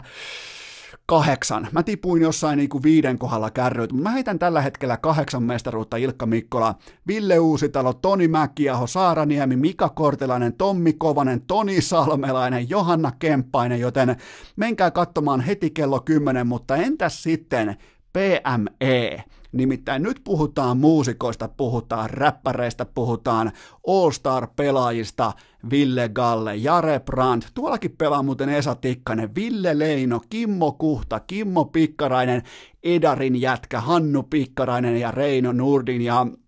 äh, jos pitäisi jotain nostaa esiin, niin ottakaa tarkkailuun Ville Galle. Koska vaikka hän on nyt jo yli kolmekymppinen ja ei varmaan ole kellekään yllätys, että yksi suomalainen, suomalaisen kaikkien aikojen viihdekentän dominoivimmista figuureista, niin nykypäivän jääkiekossa mä uskallan myöntää ja jopa niin kuin alleviivata teille, että Ville Galle olisi mennyt pitkälle. Se oli silloin aivan liian rimpula pieni ja vähän liian sellainen räppäri, housutkin roikku, herra Jumala, hyvä ettei luistimien terien alla, mutta kaikki raportit kertoo, Jori Lehterä kertoo, kaikki kertoo, että siinä oli taitoa, siinä oli nimenomaan sitä niin kuin Johnny Gadro-tyyppistä nykypäivän NR-pelaajan, eli mikäli me viihteen ystävät, me saatiin yksi kaikkien aikojen parhaista suomalaisista bändeistä JVG, niin kenties jääkiekko saatto menettää nykypäivän NHL-pelaajan Ville Galla, joten kattokaa sitä kiekon käsittelyä, kattokaa sitä luontaista flowta, okei Jare pikemminkin ehkä jalkapalloilija, sillä löytyy sitten taas historiaa, mutta se on nykypäivänä kuulema raporttien mukaan oppinut luistelemaan, mikä on kyllä aika kova, koska useimmiten jos et sä osaa luistella ennen kuin sä täytät suurin piirtein öö, yhdeksän vuotta, niin sen jälkeen se on hävitty peli, mutta Jare tekee tällä hetkellä kuulemma aika kovia tehoja tuolla PMn tota, kiekkovuoroilla, Tiki ei tarvi esittelyitä, entäs Ville Leino? Hmm. Ootan kovia näyttöjä, siis ei toi voi, toi se tota, hmm, Käydään Leinoa läpi ylipäätään. Nyt kun eihän tässä ole mihinkään kiire, nyt on perjantai, vaikka ollaan mainossegmentissä, niin tämä on mun kästi, mun säännöt, mun mainokset. Nyt mennään niin, että mä kerron teille Ville Leinosta sen, että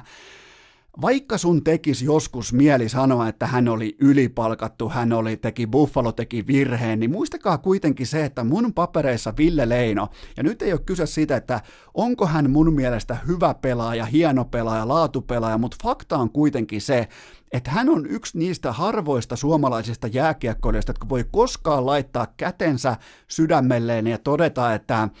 mä muuten saavutin mun maksimaalisen huipun Mä, mä, mä, mä, mä dominoin NHLn playareita ja se voi sanoa sen, koska yhtään sen enempää ei ollut talenttia, nopeutta, liikennopeutta, sitä mitä NHL sinä vuonna vielä vaati, sillä, sillä aikakaudella vaati. Joten siinä mielessä Ville Leino on aina jäänyt mieleen, että hän hän ulosmittasi koko potentiaalinsa, mitä siellä oli, koska sieltä tultiin kuitenkin, harva edes muistaa sitä, että jossain Ilveksessä suurin piirtein vielä niin A-junnuissa hyvä, ettei viltissä. Eli sieltä on tullut helvetinmoinen matka, niin kun sanotte jotain ylipalkatuksi, niin muistakaa se, että mä ymmärrän toki, että numerot on numeroita, mutta muistakaa kuitenkin se, että urheilun yksi keskeisimmistä arvoista on se, että löydä itsestä se paras urheilija. Okei, nyt menee vähän ehkä sivuraiteille, mutta mä halusin vaan todeta erikseen Ville Leinosta sen, että äh, koska hän ei ole niin urheilukästin vakioaiheena koskaan mukana, koska hän ei urheile enää. Halusin vaan todeta, että hän löysi oman maksiminsa. Äh, sitten tässä joukkueessa on totta kai Kimmo Kuhta. Mitä nyt ylipäätään mikään joukkue stadissa olisi ilman Kimmo Kuhtaa? Yksi IFK-ikoneista, yksi niinku Äh,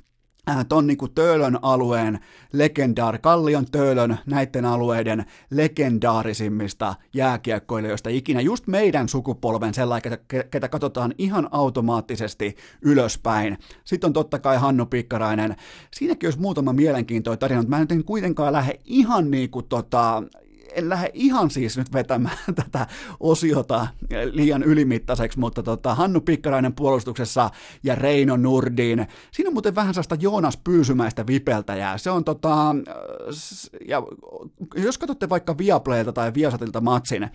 en nyt tarkoita näitä ulkojäämatseja, katsotte vaikka KHL-matsin, niin kyllä mä jotenkin, mä aina sytyn siihen, kun se tulee se, ja kun summeri soi, niin jotenkin niin kuin pääsee hyvää flowhuja siihen, niin siellä on siis myös Reino Nurdin, mutta mutta sitten on tällainen joukkue kuin äh, Jaakko Parkkali ja Arttu Lindeman, eli nyt puhutaan tubettajista, ja se mikä sun etu on nyt, jos menet katsomaan, mä en usko, että mä oon vieläkin, niinku, mä oon vieläkin tässä samassa mainossegmentissä, mutta jos sä meet katsomaan, niin kuin sä meet, totta kai sä meet, sä meet kello 10 Praahen kentälle Helsingissä, sä meet heti lauantai-aamuna, hieno tapahtuma, tärkeä, tärkeä tapahtuma, kaikki rahat, kaikki tulot ilmastonmuutoksen hyväksi, niin siellä on siis tubettajilla oma joukkue, Jaakko Parkkari, Arttu Lindeman, Tuukka Ritokoski, Ronnie Back ja DJ Berlin, eli Teflon Brothersista. Okei, mä en nyt, mä myönnän teille, että mun scouting-reportti on aika ohut liittyen Ritokoskeen, mutta keskitytään näihin muihin nimittäin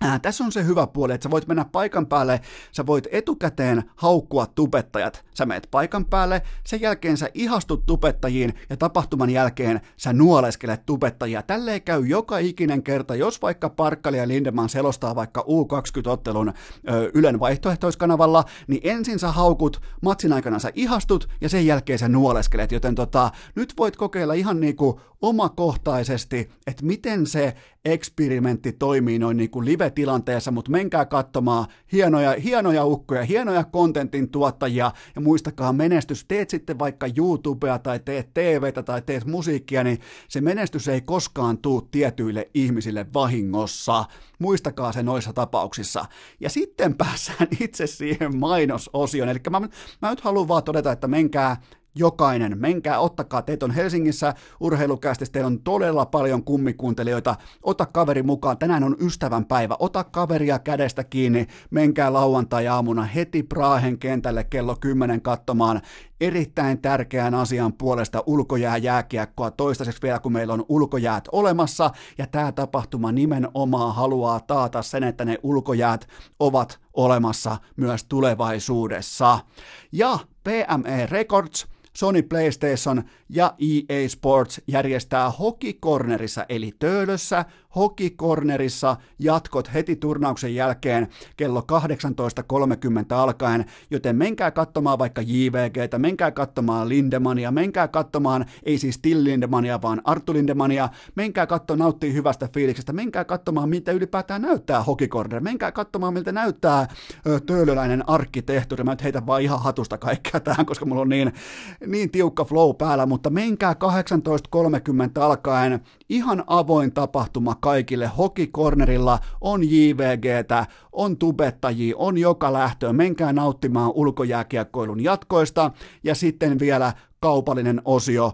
NHL 20 peli Gigantissa koko ulkojää viikonlopun erikoishintaan lähtee halvalla kuin saippua. Mä toistan NHL 20 peli Gigantissa koko ulkojää viikonlopun erikoishintaan, ja tämä koko segmentti, koko, mä haluan vielä toistaa, mä haluan olla aina rehellinen, tämä koko segmentti oli tehty kaupallisessa yhteistyössä Sony PlayStationin ja EA Sportsin kanssa, ja mun on pakko sanoa se loppuun, EA Sports, it's in the game. Urheilukääst! Tavoitteena hankkeen pääsykokeet, oma purjevene ja OCTPSn osakkeet. Onhan se nyt komeita päästä edes kerran keväässä romantisoimaan ulkojääpelien tiimoilta, varsinkin nyt, kun aihe tarkoituspohja ja kaikki arvot ovat kohdillaan, joten joka iikka teistä, jotka asutte Helsingin alueella lauantai-aamuna kello 10 alkaen Prahen kentälle, mutta, mutta, mutta, pysytään ulkojääkulttuurissa,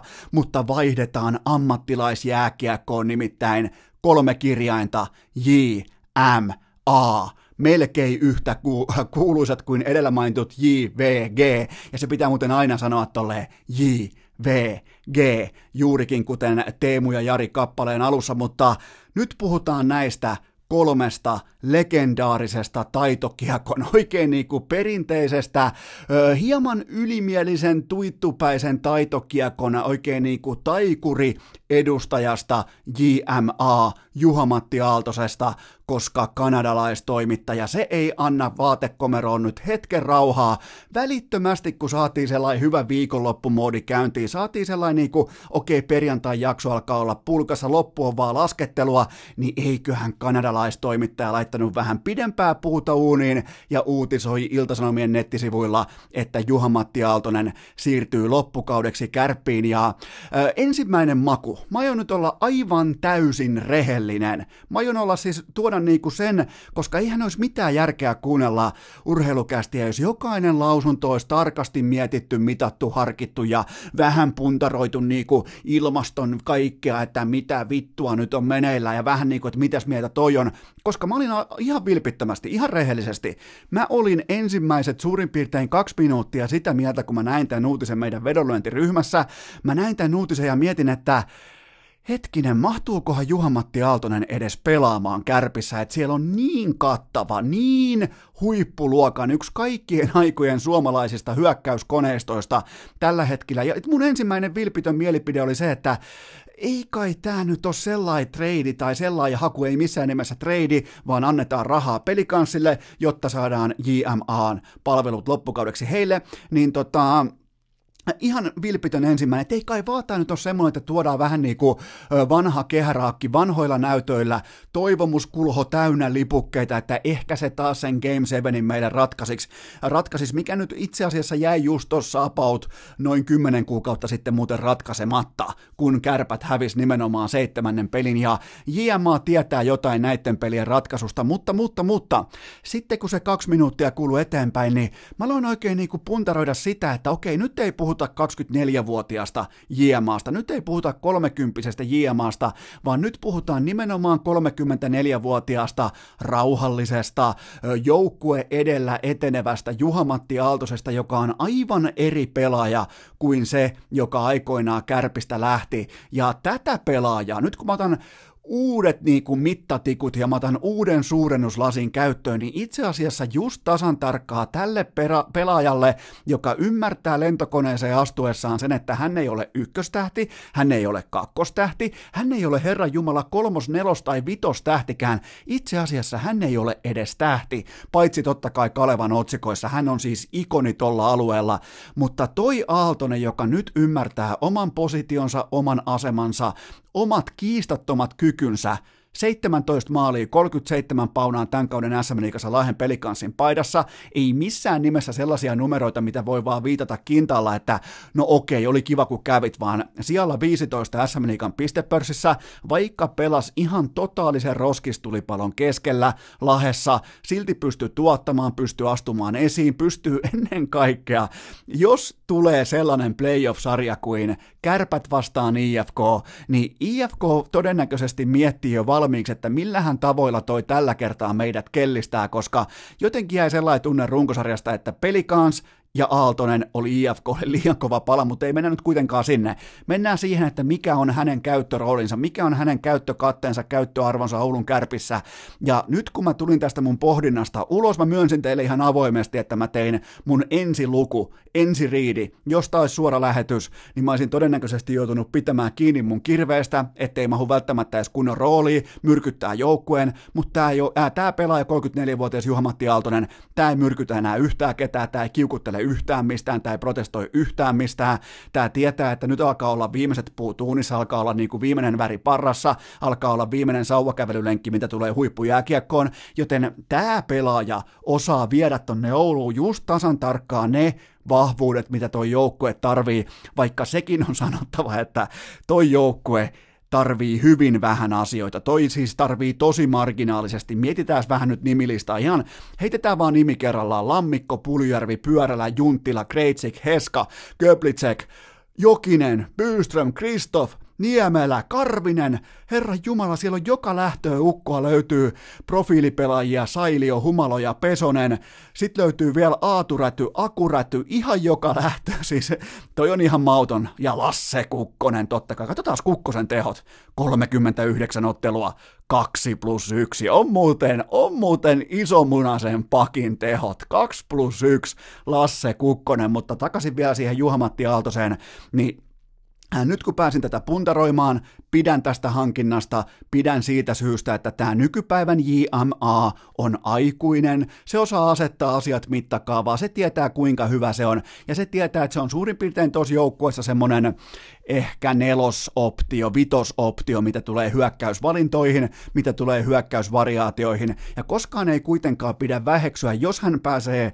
omalle mukavuusalueelleen taidon ytimeen, voittavan jääkiekon taidon ytimeen, niin toi jätkä voi tehdä edelleen 34-vuotiaana aivan mitä se haluaa. Tästä syystä mä tykkään tästä hankinnasta, toivottavasti pelikanssa ei helvetisti rahaa, ne tarvii sitä, toivottavasti kärpät onnistuu ottamaan sen, minkä ne hävis Ville Leskinen tarjouskilpailussa Helsingin IFKlle, joten Leskinen on näiltä osin kuitattu, kärpät porskuttaa ja kukaan ei voi sanoa siihen yhtään mitään, mutta mutta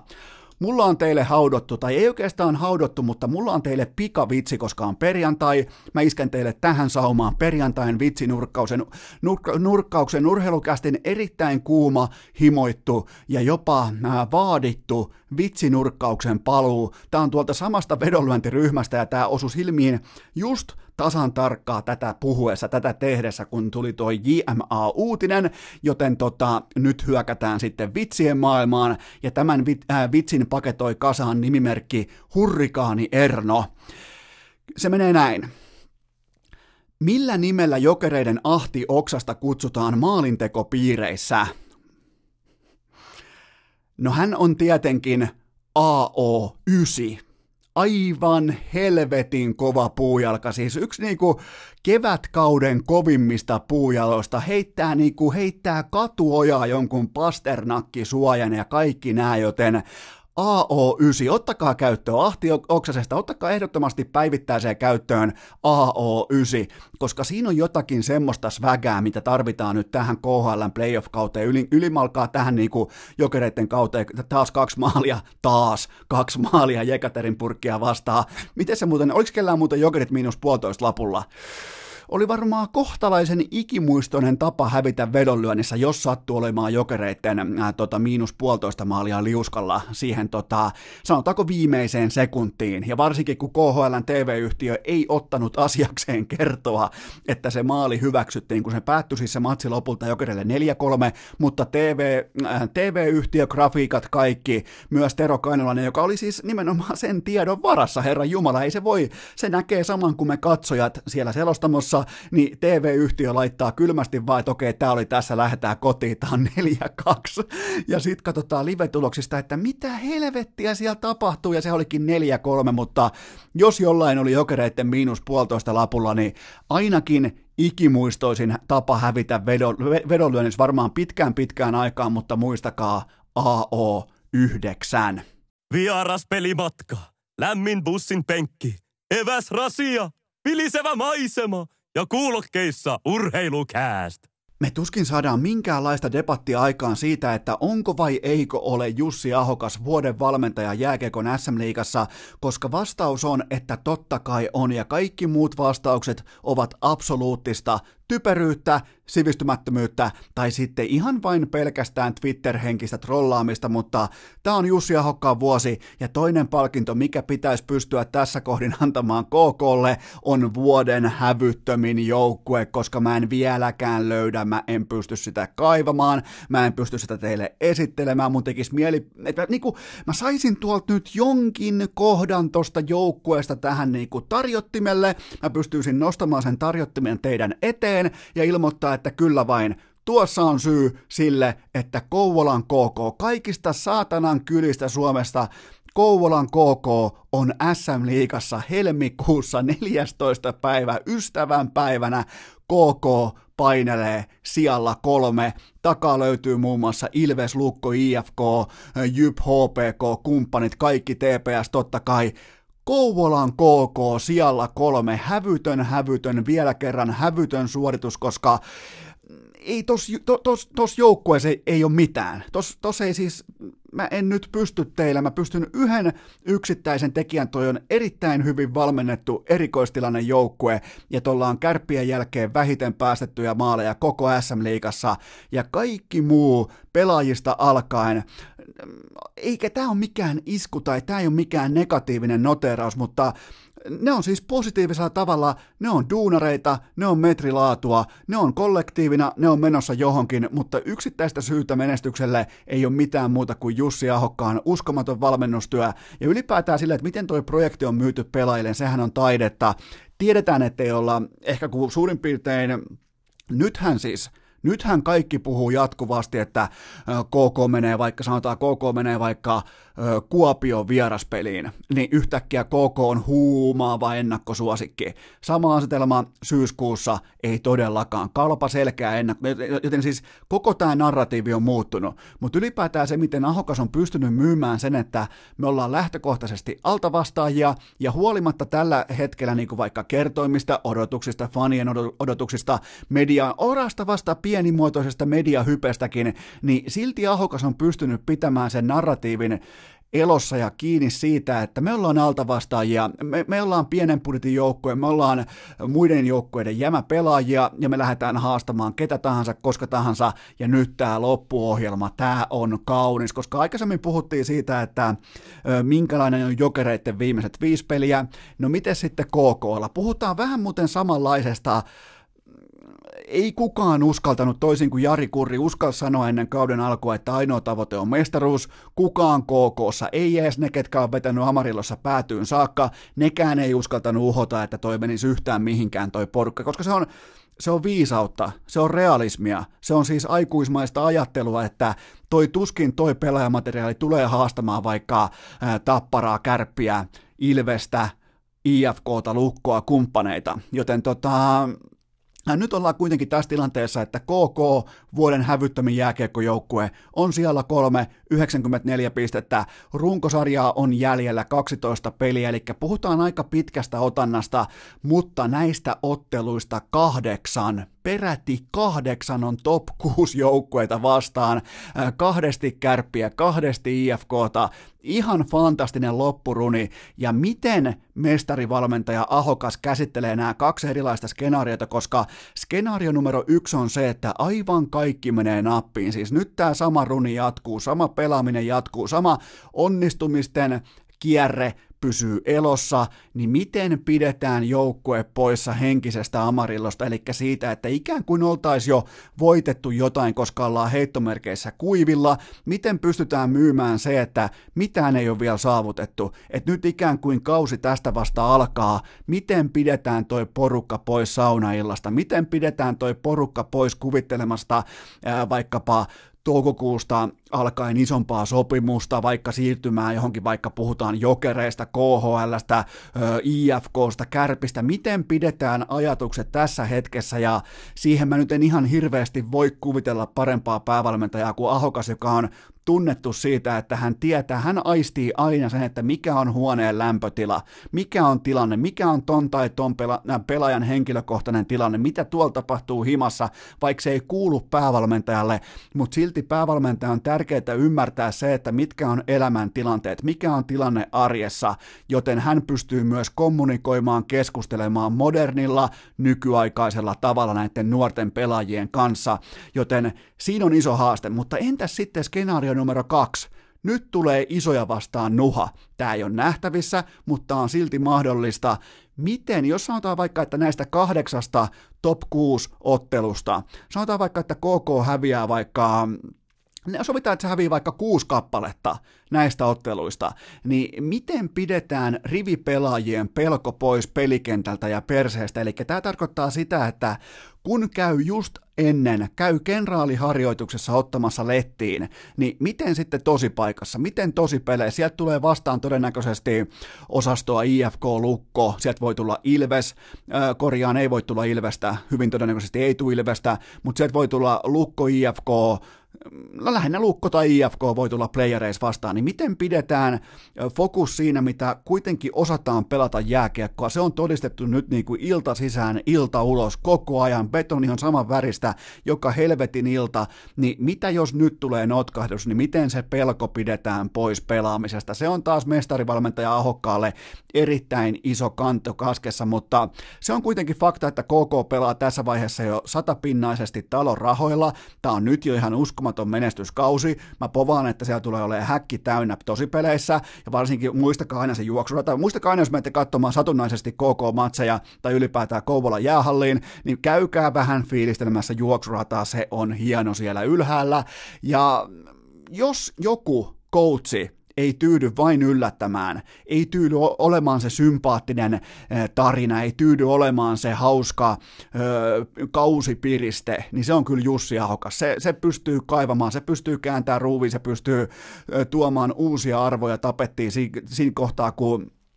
pitää lähteä kääntää fokusta taas siitä sympaattisesta altavastaajasta kohti ihan oikeeta. Miettikää playoff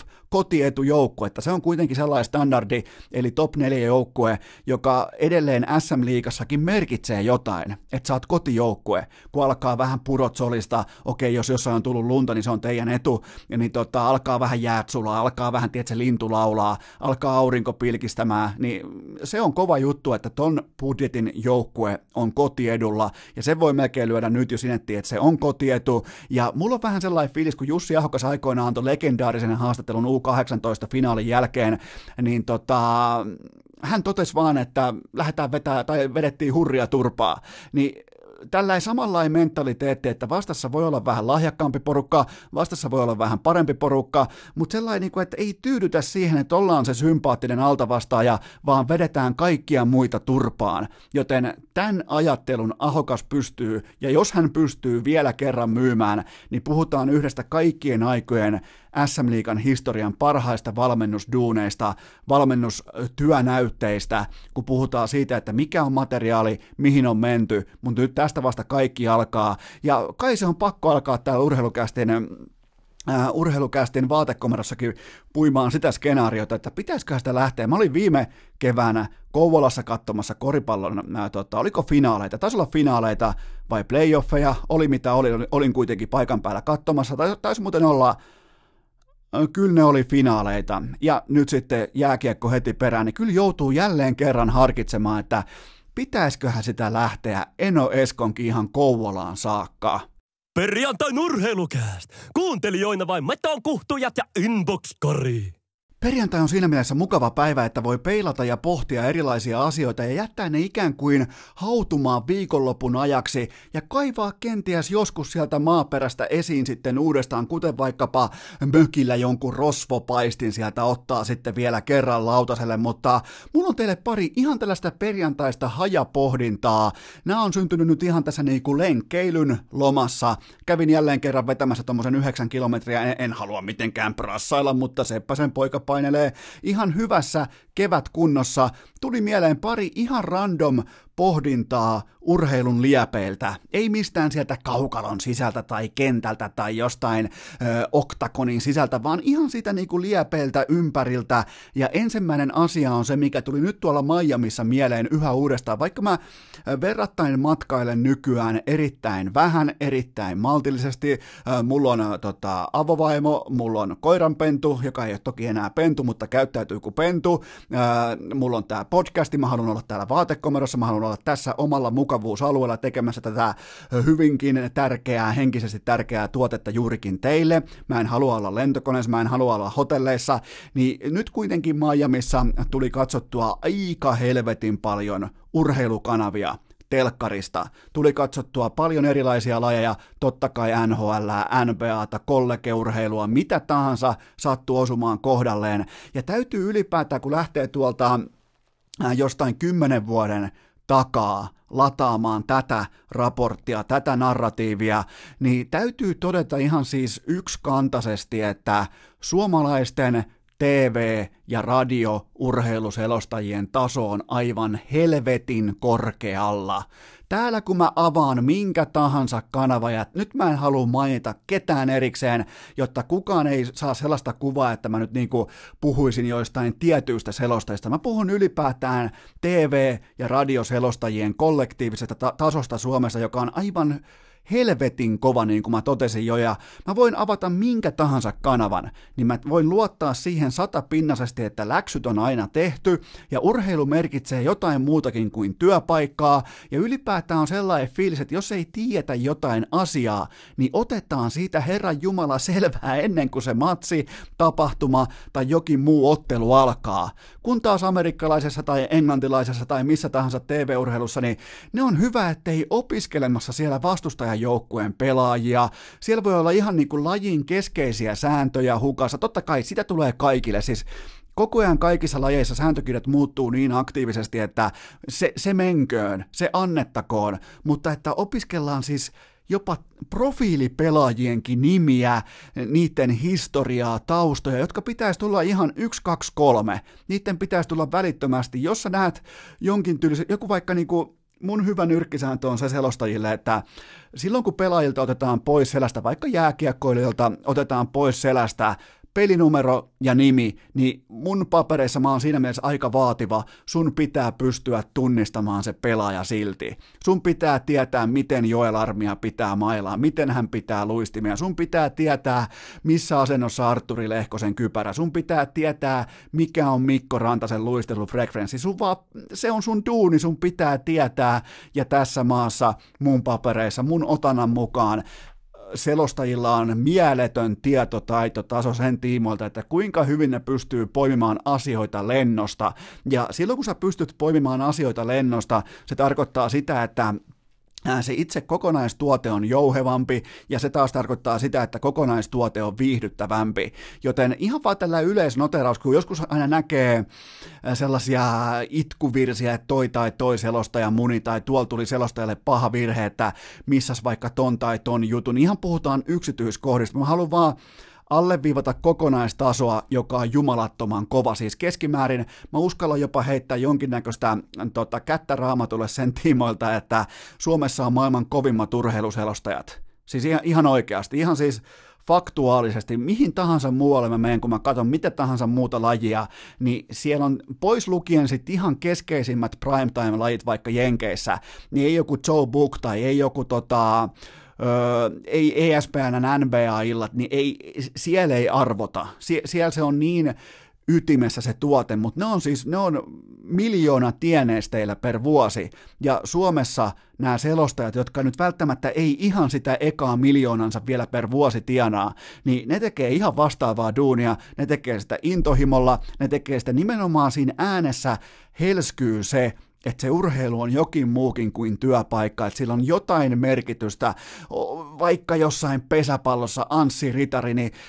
siinä tulee, kun joku kyrpäkorpela polttaa kakkospesälle, niin siinä tulee sellainen fiilis, että okei, täällä on jotain muutakin väliä kuin työpaikka, tai joku tota, Puhtimäki puhkaisee kakkosrajan, niin siinä on heti sellainen fiilis, että jumala, että on kiva katsoa, kun, ja nyt mä menin muuten mainitsemaan yhden selostajan, mutta onneksi ei ole mun ydinlaji, niin tämä annettakoon, tämä annettakoon mulle anteeksi nyt tässä kohdin, koska mun tavoitteena oli, että mä en halua mainita erikseen ketään selostajaa, mutta tulipa nyt ainakin mainittua joku sellainen, jota mä en itse tunne, niin ei tule mitään niinku syytöksiä siitä, että mä jotain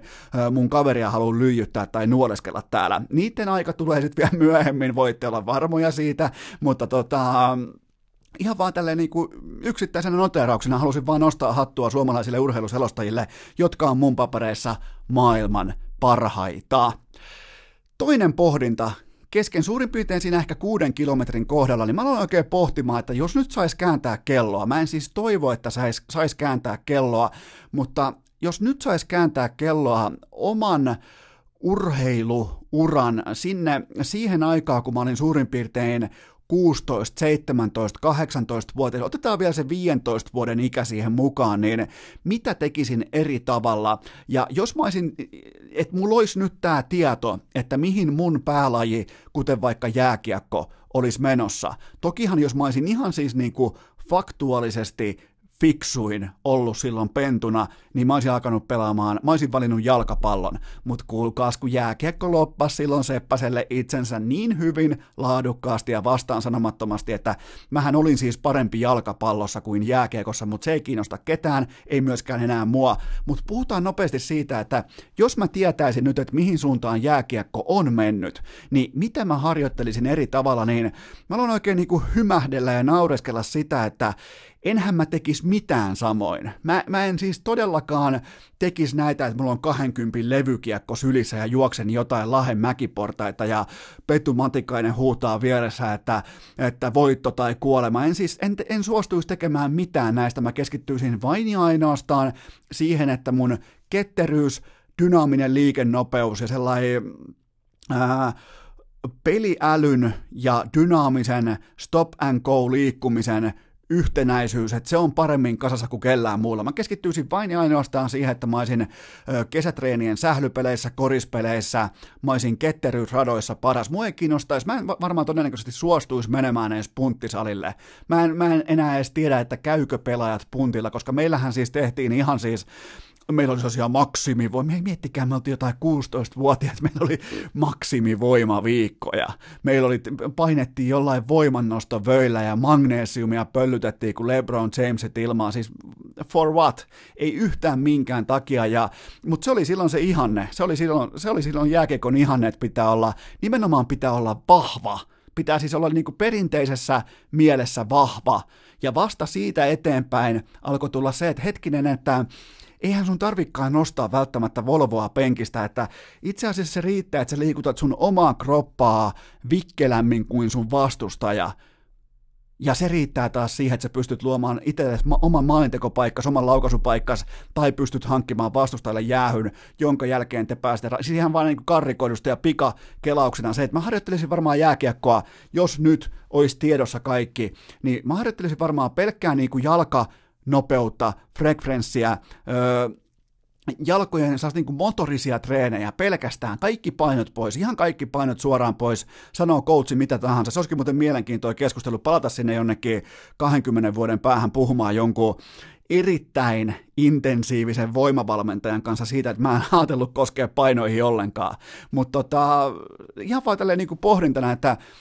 siitä ei kuitenkaan niin kuin urheilun historian mittakaavassa siitä ei ole kauaa, kun puhutaan 20 vuotta laitetaan kelloa johonkin suuntaan, mutta ylipäätään se, että mitä pelaajat nykyään on, mitä sun pitää edustaa jäällä, ja miksei myös jalkapallossakin, mutta puhutaan nyt kuitenkin siitä jääkiekosta, ja tässä välissä on muuten myös todettava, että koripallosta on kuollut kokonaan sentteripelaaminen pois, siis maailman korkeimmalla tasolla, mutta siinä jääkiekossa, niin kuinka erilaista se on? Kuinka, siis Patrick Kane, Conor McDavid, Nathan McKinnon, Brad Marchand, kumppanit, siis niitä olisi kohdeltu parikymmentä vuotta sitten, kun jonkinnäköisiä niin kuin, ja tämä ei nyt mikään isku la, mitään lajia kohtaan, mutta niitä olisi pidetty niin ihan kakkoskorin pelaajina, tällaisina niin kuin, liian köykäisinä, kikkailijoina, ni, ni, niitä olisi, olisi todettu, että ei mitään käyttöä, Johnny Gaudreau ei mitään käyttöä, ei siis niinku, okei, ihan kivo juttu, mutta puuttuu voima, puuttuu, niinku, puuttuu li, lihas, lihasmas, niin se oli muuten aina hauska, kun tehtiin lihasmassa, että sun pitää saada toija, laitettiin niinku ihan vihkoa ylös, että sun pitää kesän aikana saada neljä kiloa lisää lihasmassaa. Nyt pohtii tässä, että mi, mihin se mua vei, mihin se, mihin se lihasmassa mua liikutti ihan oikeasti. Mutta siis se oli sitä aikaa ja ihan vaan niin kuin perjantai-pohdintana, että nykypäivän ainakin mitä on itse ohuesti tutustunut jääkiekon harjoittelukulttuuriin, niin se on monin, monin, monin verroin terveempää, älykkäämpää ja niin kuin tiedostavaista siitä, että mihin suuntaan ja minkälaisella jääkiekolla nykypäivänä menestyy. Vaivattomin tapa urheilukästin kuunteluun. Tilaa se joko Spotifysta tai iTunesista, niin saat aina uuden jakson uunituoreena puhelimeesi. Tähän tapaan me ollaan ystävänpäivän hengessä käsi kädessä liploteltu tähän pisteeseen saakka, että on aika lyödä kirjoihin ja kansiin, jopa ystäväkirjaan tämän viikon urheilukästit, joten tämä oli tässä, mulla on teille vielä loppuun. Totta kai perjantain rundown, se jäi keskiviikolta pois, mulla on hienoja, jopa tärkeitä, jopa oleellisia nostoja maailman urheiluskenestä, mutta joka tapauksessa, mikäli olet tykännyt urheilukästistä tällä viikolla edes yhden ohikiitävän segmentin verran, niin suosittele vaikka pelimatkalla, kun meette vaikka ulkojäälle, meette vaikka mihin tahansa, meette vaikka tota, meette bubiin, menette ystävänpäivän hengessä, menette bubiin ja ulkojäille, ei välttämättä tuossa järjestyksessä, mutta kuitenkin, niin suosittele urheilukästiä just tasan tarkkaa yhdelle ystävälle, koska sitä toista ei välttämättä, se ei ole siihen suositteluun valmis, ja se on osa suurempaan ö, pylsypyramidihuijausta, joten tota, suosittele vain yhdelle ja mennään lopun rundowniin, koska meidän kaikkien suosikkipelaaja Niklas Lusenius, hän sai lähtöpassit HPKsta. Hallitseva Suomen mestari on nyt ulkona suurin piirtein puoli paunaa per peli. Ja erittäin mielenkiintoinen aikataulu kaiken kaikkiaan tällaiselle mystiselle yhteisymmärrykselle kesken huiliviikon. Ja mä en siis havaitse tehojen putoamista, mä en havaitse koiran koppia, mä en havaitse peliajan vaihdantaa, ettei vain olisi joku erittäin hämeenlinnalainen kaukalon ulkopuolinen ja jopa vähän ennakoiva yhteisymmärrys löytynyt. No, täytyy nyt ylipäätään Luseniukset todeta se, että hänellä on urallaan ihan tuolta Tapparan junnuista saakka, niin siellä on useampaan kertaan löytynyt kesken kauden erinäköistä yhde, yö, yhteisymmärrystä, että ei todellakaan ole ensimmäinen kerta, kun Luseniuksen kohdalla pitää löytää se nimenomaan se kuuluisa yhteisymmärrys, mutta tota, hyvinkin mielenkiintoinen. Toivottavasti Hämeen Sanomat ja kumppanit on hereillä siellä Hämeenlinnan suunnalla. Toivottavasti saadaan kuulla lisää, että, että minkä takia. Eihän tämä siis itse itseään perustele tämä ulosheitto, vaikka se nyt on tapahtunut hienossa ja jopa niin kuin samenttisessa yhteisymmärryksessä, niin, niin tota, ollaanko hetki ihan rehellisiä, kyllähän tämä on siis niin kuin joku on paukauttanut oven suhteessa taas toiseen kiinni. Se on siis aina, ei kukaan laita puolen pinnan pelaajaa yhtäkkiä, jos ei näy niin kuin minkäännäköistä tehoputoamista, ei näy minkäännäköistä niin kuin koiran kopittamista, ei näy minkäännäköistä niin kuin sinänsä pelillistä varsinaista ongelmaa, ja ihan vielä niin kuin kruunuksi tähän viimeisimpään HPK-matsiin Ässiä vastaan, niin vielä 1 plus 1 ja nyt sitten joukkueesta ulkona, joten selvittäkää mulle, että mitä on tämän yhteisymmärryksen taustalla. Sitten ohuesti NBAta, nimittäin tämä saattaa tulla shokkina, ja jos joku olisi tullut vaikka kesällä mulle sanomaan, että Vancouver Grizzlies, eli nykyään Memphis Grizzlies, on playoff-joukkue NBAn tähdistötauolla. Mä olisin varmaan kysynyt, että ok, mutta millä helvetin pelaajilla, että mikä on sun argumentti sille, että tuo joukkue menisi yhtään mihinkään, ja tätä lausetta melkein voisi vois toistaa uudestaan ja uudestaan, koska kyllä vain Memphis Grizzlies on tällä hetkellä tähdistötauon playoff-joukkue, ja tähän on olemassa tasan tarkkaan yksi syy, onnistu draftissa, etsi draftissa semmoinen pelaaja, joka pysyy pallossa, joka tekee pallon kanssa asioita. NBA on nykyään pelkästään pallollisten dominoivien pelaajien sarja, ja sieltä löytyi vuoden tulokas äh, Jay Morant, 30 minuuttia per ilta, 16, äh, korjaan 17,6 paunaa per matsi ja 7,1 syöttöä per ottelu. Ja, ja nämä tilastot vähän niin kuin näyttää semmoisilta, että no mm, mitä sitten, että eihän noissa ole mitään ihmeellistä, mutta Morant on nyt jo ruukiena, joukkueen sydän, sielu, verenkierto, aivot, ihan kaikki, se tekee, se, silloin se kyky tehdä sen omista joukkuetovereistaan parempia, silloin kyky puolustaa, silloin kyky olla aggressiivinen, silloin kyky olla, jota ei nyt näkynyt ainakaan niinku äh, viimeiseen 20 vuoteen, silloin kyky olla tosta paidasta edes ohuesti ylpeä, joten sekin on jo jotain, ja Kuten sanottu, NPS valta on nykyään vain ja ainoastaan niillä pelaajilla, kello on jonkinnäköistä edes ohi, ohi kiitävää heittouhkaa ja niillä on kyky olla pallossa koko ajan ja yli, sekin vielä, että Memphis on nimenomaan lännessä se on, se on kova konferenssi olla playoff-joukkue ja siellä ollaan tiukasti kiinni kasisiidissä ilman yhtäkään toista eturivin pelaajaa. Siellä ei siis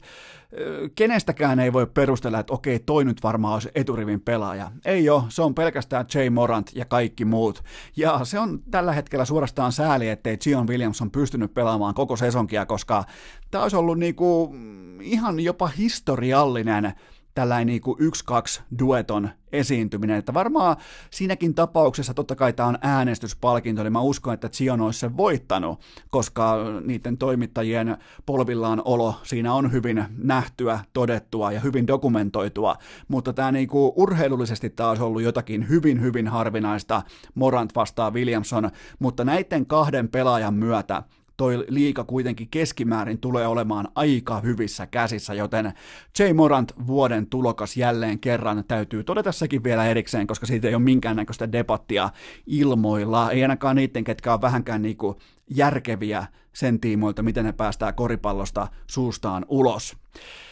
Äh, se urheilija, joka ei välttämättä päästä fiksuja asioita suustaan ulos, on tietenkin Dele Alli, ja hän keksi siis halventaa koronaviruksen uhreja Snapchatissa. Äh, keksi jonkun todella siinä hetkessä varmaan hupsun hauskan tuntuisen tarinan siitä, miten lentokentällä joku ilmeisesti aasialainen herrasmies oli ää, pessyt käsiään ja oli käyttänyt tällaista tota, ää, kasvosuojusta, ja Dele Alli oli sitten keksinyt hyviä, hyviä, todella, todella vitun hyviä vitsejä liittyen koronavirukseen, ja nyt sitten FA pohtii, että pitäisiköhän toi poika laittaa hyllylle miettimään, että tämä niinku, täsmää kyllä kieltämättä siihen yleisen käyttäytymisen koodistoon, mikä on noilla pelaajilla valioliikassa. Se on aika jämäkkä, se on ymmärrettävän tiukka, ne on kaikille esikuvia, niin myös Dele Alli, joka tolleen niin kuin tasaisin väliajoin unohtaa sen, että hän on yksi maansa seuratuimmista urheilijoista. Mutta tota, jokainen tyylillään, ja se mikä on huolestuttavaa tällä hetkellä Dele Allin kannalta, niin jopa F1 näyttäytyy fiksummassa valossa, nimittäin ne siirtää Kiinan GPtä koronavirusepidemian johdosta, joten jos sä hävit F1 missään niinku inhimillisyyteen liittyvässä asiassa, niin saatat silloin todella ison L-kirjaimen keskelle sun otsaa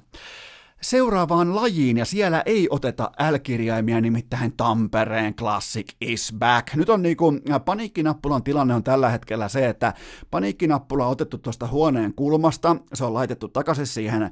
paniikkinappula-laatikkoon, sinetti takaisin päälle ja viety alakertaan, koska Tampereen Classic Nikosalon johdolla kotipelissä laitto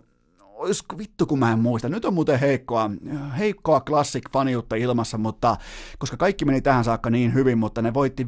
5-3 ja vastassa oli Espoon Oilers, kyllä vain pakko olla, tai sitten erä, eränkävijät. En, no, äh, Oilers oli pakko olla, ja, ja tota, se mikä oli niin kuin todella hatunnoston arvoista tässä kyseisessä ottelussa oli ennen kaikkea se, että suurin piirtein 2000 katsojaa paikan päällä Tampereen sählypyhätössä, joten tota, 2000, miettikää, se on aika, se on komea lukema. Se on siis, se on, se on kaiken kaikkiaan, se on todella hieno, koska se ei varmaan niinku olla eri mieltä siitä, etteikö Classic ei ole Tampereen ykkösseura, se ei ole katsotuin laji edes sillä samalla niinku hehtaarin pläntillä, mutta silti 2000 katsojaa, kärkikohtaaminen, kotikenttä 5-3, Juhansson kaksi maalia, Nikosalo yksi maali, erittäin epä niinku identiteettiomaiset niinku, tehot laitto kuitenkin pöytään, Nikko Salo, että kyllä tuohon niinku vielä kiikarit olisi alleviivannut sitä klassikin ylivoimaa, mutta Classic is back ja ne on nyt menossa kohti mestaruutta, mutta toi 2000 katsojaa, se on kyllä komea lukema. Siitä niinku jättimäinen hatun nosto. Ja muutenkin kun katso klassikin kokoonpanoa, niin eh, se on aika, se on siis, se on tällä hetkellä tankattu, se on tällä hetkellä, siellä ei ole yhtään ulkomaalaisvahvistusta, se on niin kova, siis ja tämä on niin kuin nyt tiukka arvio, se on niin kova, että osa pelaajista on joutunut karkaamaan jopa Sveitsiin hakemaan peliaikaa, koska ne ei mahtunut enää pelaamaan klassikkiin, enkä viittaa siis keneekään, en, en siis en mitenkään enkä kenenkään, mutta todella kovassa kunnossa Tampereen Classic. Seuraava poiminta on totta kai, pysytään sählössä. Keskiviikkona mulla oli IG-storissa tällä ei keltainen sählymailan lapa, ja se lapa kuului siis ruotsalaispelaaja Alexander Rudille, ja te kävitte äänestämässä, että onko kyseessä leftin vai raitin maila, ja teistä suurin piirtein 53 prosenttia oli väärässä, koska kyseessä oli, oli kuin olikin, saattaa kuulostaa vähän yllättävältä, mutta se oli siis leftin pelaajan maila. Siis leftin jätkä sutii mailalla, jossa on likimain raitin käyrästä. Se on, siis, mä en niin kuin, nyt pääse tästä ja mä kysyin, mä, jopa niin kuin, kapteenien kapteeni Niko Salo ilmaisi huolensa tämän lavan tiimoilta, koska mä menin kysymään inboxissa, että sano nyt sinäkin jotain, että eihän tämä nyt voi mennä Herran Jumala näin, että tuolla sutii tuommo jätkä jossain maailman pelaajalistan kärjessä, joka pelaa vääränkätisellä mailalla. Mutta niin se vaan vetelee menemään ja ilmeisesti vielä osaa jotenkin myös lajin saloja, että tota, en mä, mikä noit vaivaa? Mi, en tiedä. Sitten on joku iso pylsyn källi, tai pylsy yrittää, pyl, pylsy, ensin se hiekottaa klassikkia, sitten se hiekottaa urheilukästiä, kohta se hiekottaa varmaan tuottaja Kopenki kevättä. Pylsy on tällä hetkellä, täytyy sanoa ylipäätään pylsystä, että se on koko ajan niin kuin jatkuvassa erikoistarkkailussa tämän tota, Joonas Pylsyn sekä kausi, kevät, ura että ylimalkaan elämä. Seuraavaan aiheeseen – Aiemmin jo mainittu HC 2.0 skandaali on nyt valmis, nimittäin sieltä tuli ratkaisu liittyen tähän rekisteripelaajien peluuttamiseen harrastesarjassa. Sitä oli ihan kuin joku FBI-raportti, mutta sieltä tuli kasa Sieltä tuli kasa 5-0 tappioita pöytäkirjaan ja päälle ottakaa tukeva asento 40 euron sakko, jonka tehtävä tässä päätöksessä on nimenomaan tehostaa luetun ymmärrystä, eli rekkaripelaajia, rekisteröityjä pelaajia ei saa laittaa kokoonpanoon, ja nyt tämä 40 euron sakko äh, tehostaa tätä luetun ymmärrystä, niin kuin päätöksessä luki. Mun mielestä todella linjakas päätös, ja se mikä oli hyvin mielenkiintoista, niin koko tässä niin kuin Ruljansissa oli käytetty tutkimusmateriaalina turvakameranauhaa, siis jumalauta sählyn kortteliliigassa oli katottu hyvä, ettei kasvojen tunnistuksella, että ketä on tullut hallille ja ketä ei, kun taas sitten samaan aikaan jääkiekon SM-liigassa jää kokonainen vaikka päähän taklaamissegmentti näkemättä sen takia tai tuomion, jää niin kuin tuomion arikkaan siitä syystä, että ei osunut ottelunauhalle korttelisählyssä tiedetään turvakameranauhasta, ketkä on askissa ja ketkä ei, joten tota, jääkiekon SM Liiga teillä ei ole mitään selityksiä jäljellä, ja kuten myöskään ei ole selityksiä jäljellä Kalle Rovanperällä, koska hän pitää lippalakkiaan edelleen korvien päällä, ja tässä oli myös tämän perjantain rallikatsaus. OG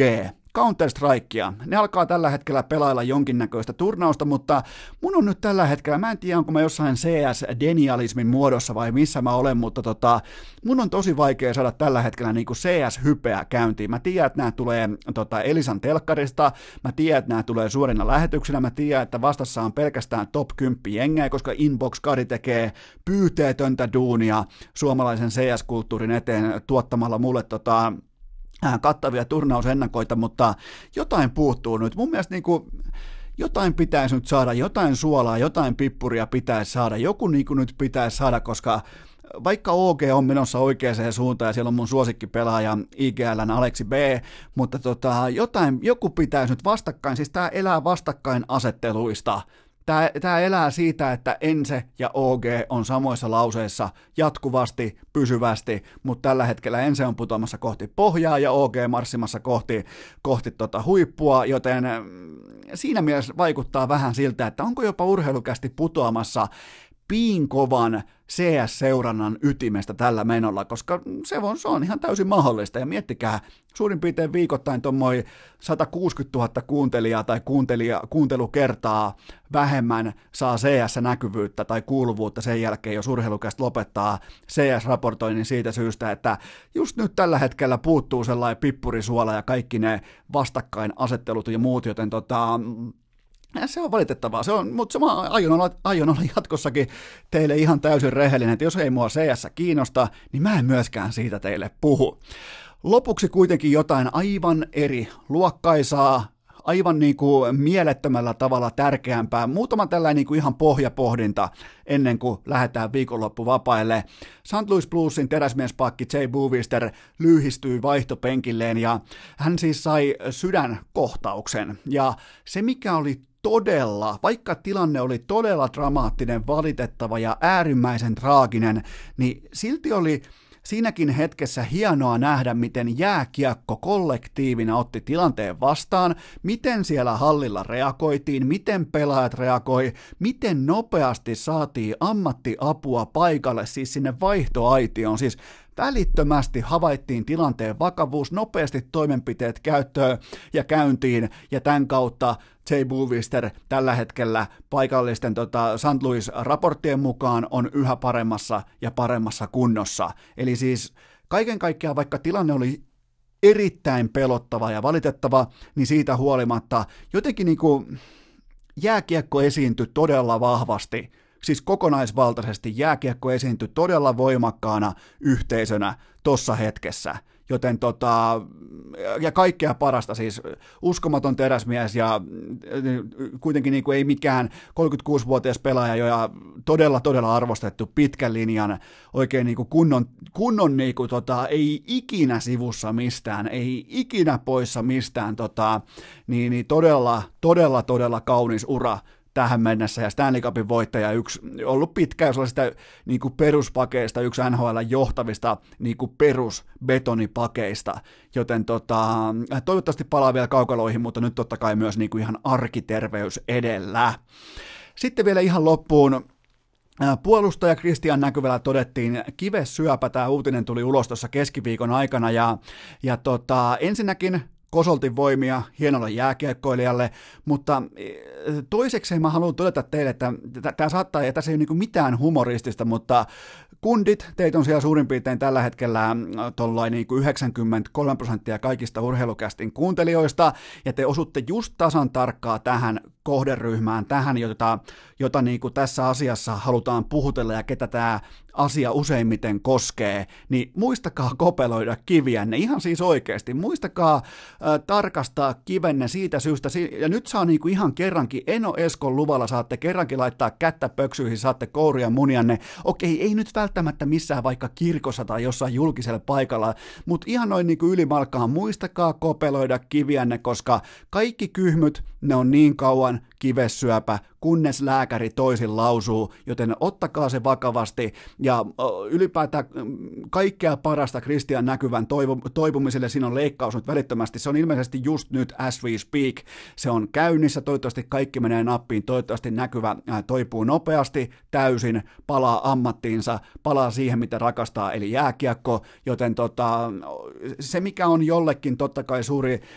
takaisku, tragedia, se on harmillinen, todella niin kuin ikävä hetki Kristian näkyvälle, ja meidän pitää siis hänelle toivottaa onnea, mutta mä toivon, että jokainen teistä urheilijoista, jokainen teistä urheilukästin kuuntelijoista tämän myötä myös miettii sitä, että miksei se voisi, miksei sama taudinkuva voisi olla vaikka just sulla, joten kopeloikaa kiviänne ja nyt tehdään sellainen homma, että maanantaina jatkuu. Ei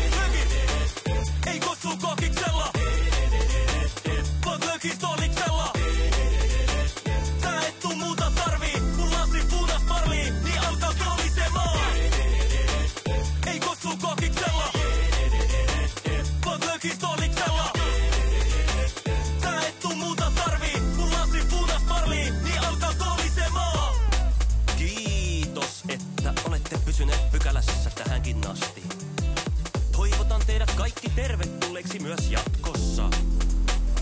Muistakaa nauttia elämästä arjen vastoinkäymisistä huolimatta.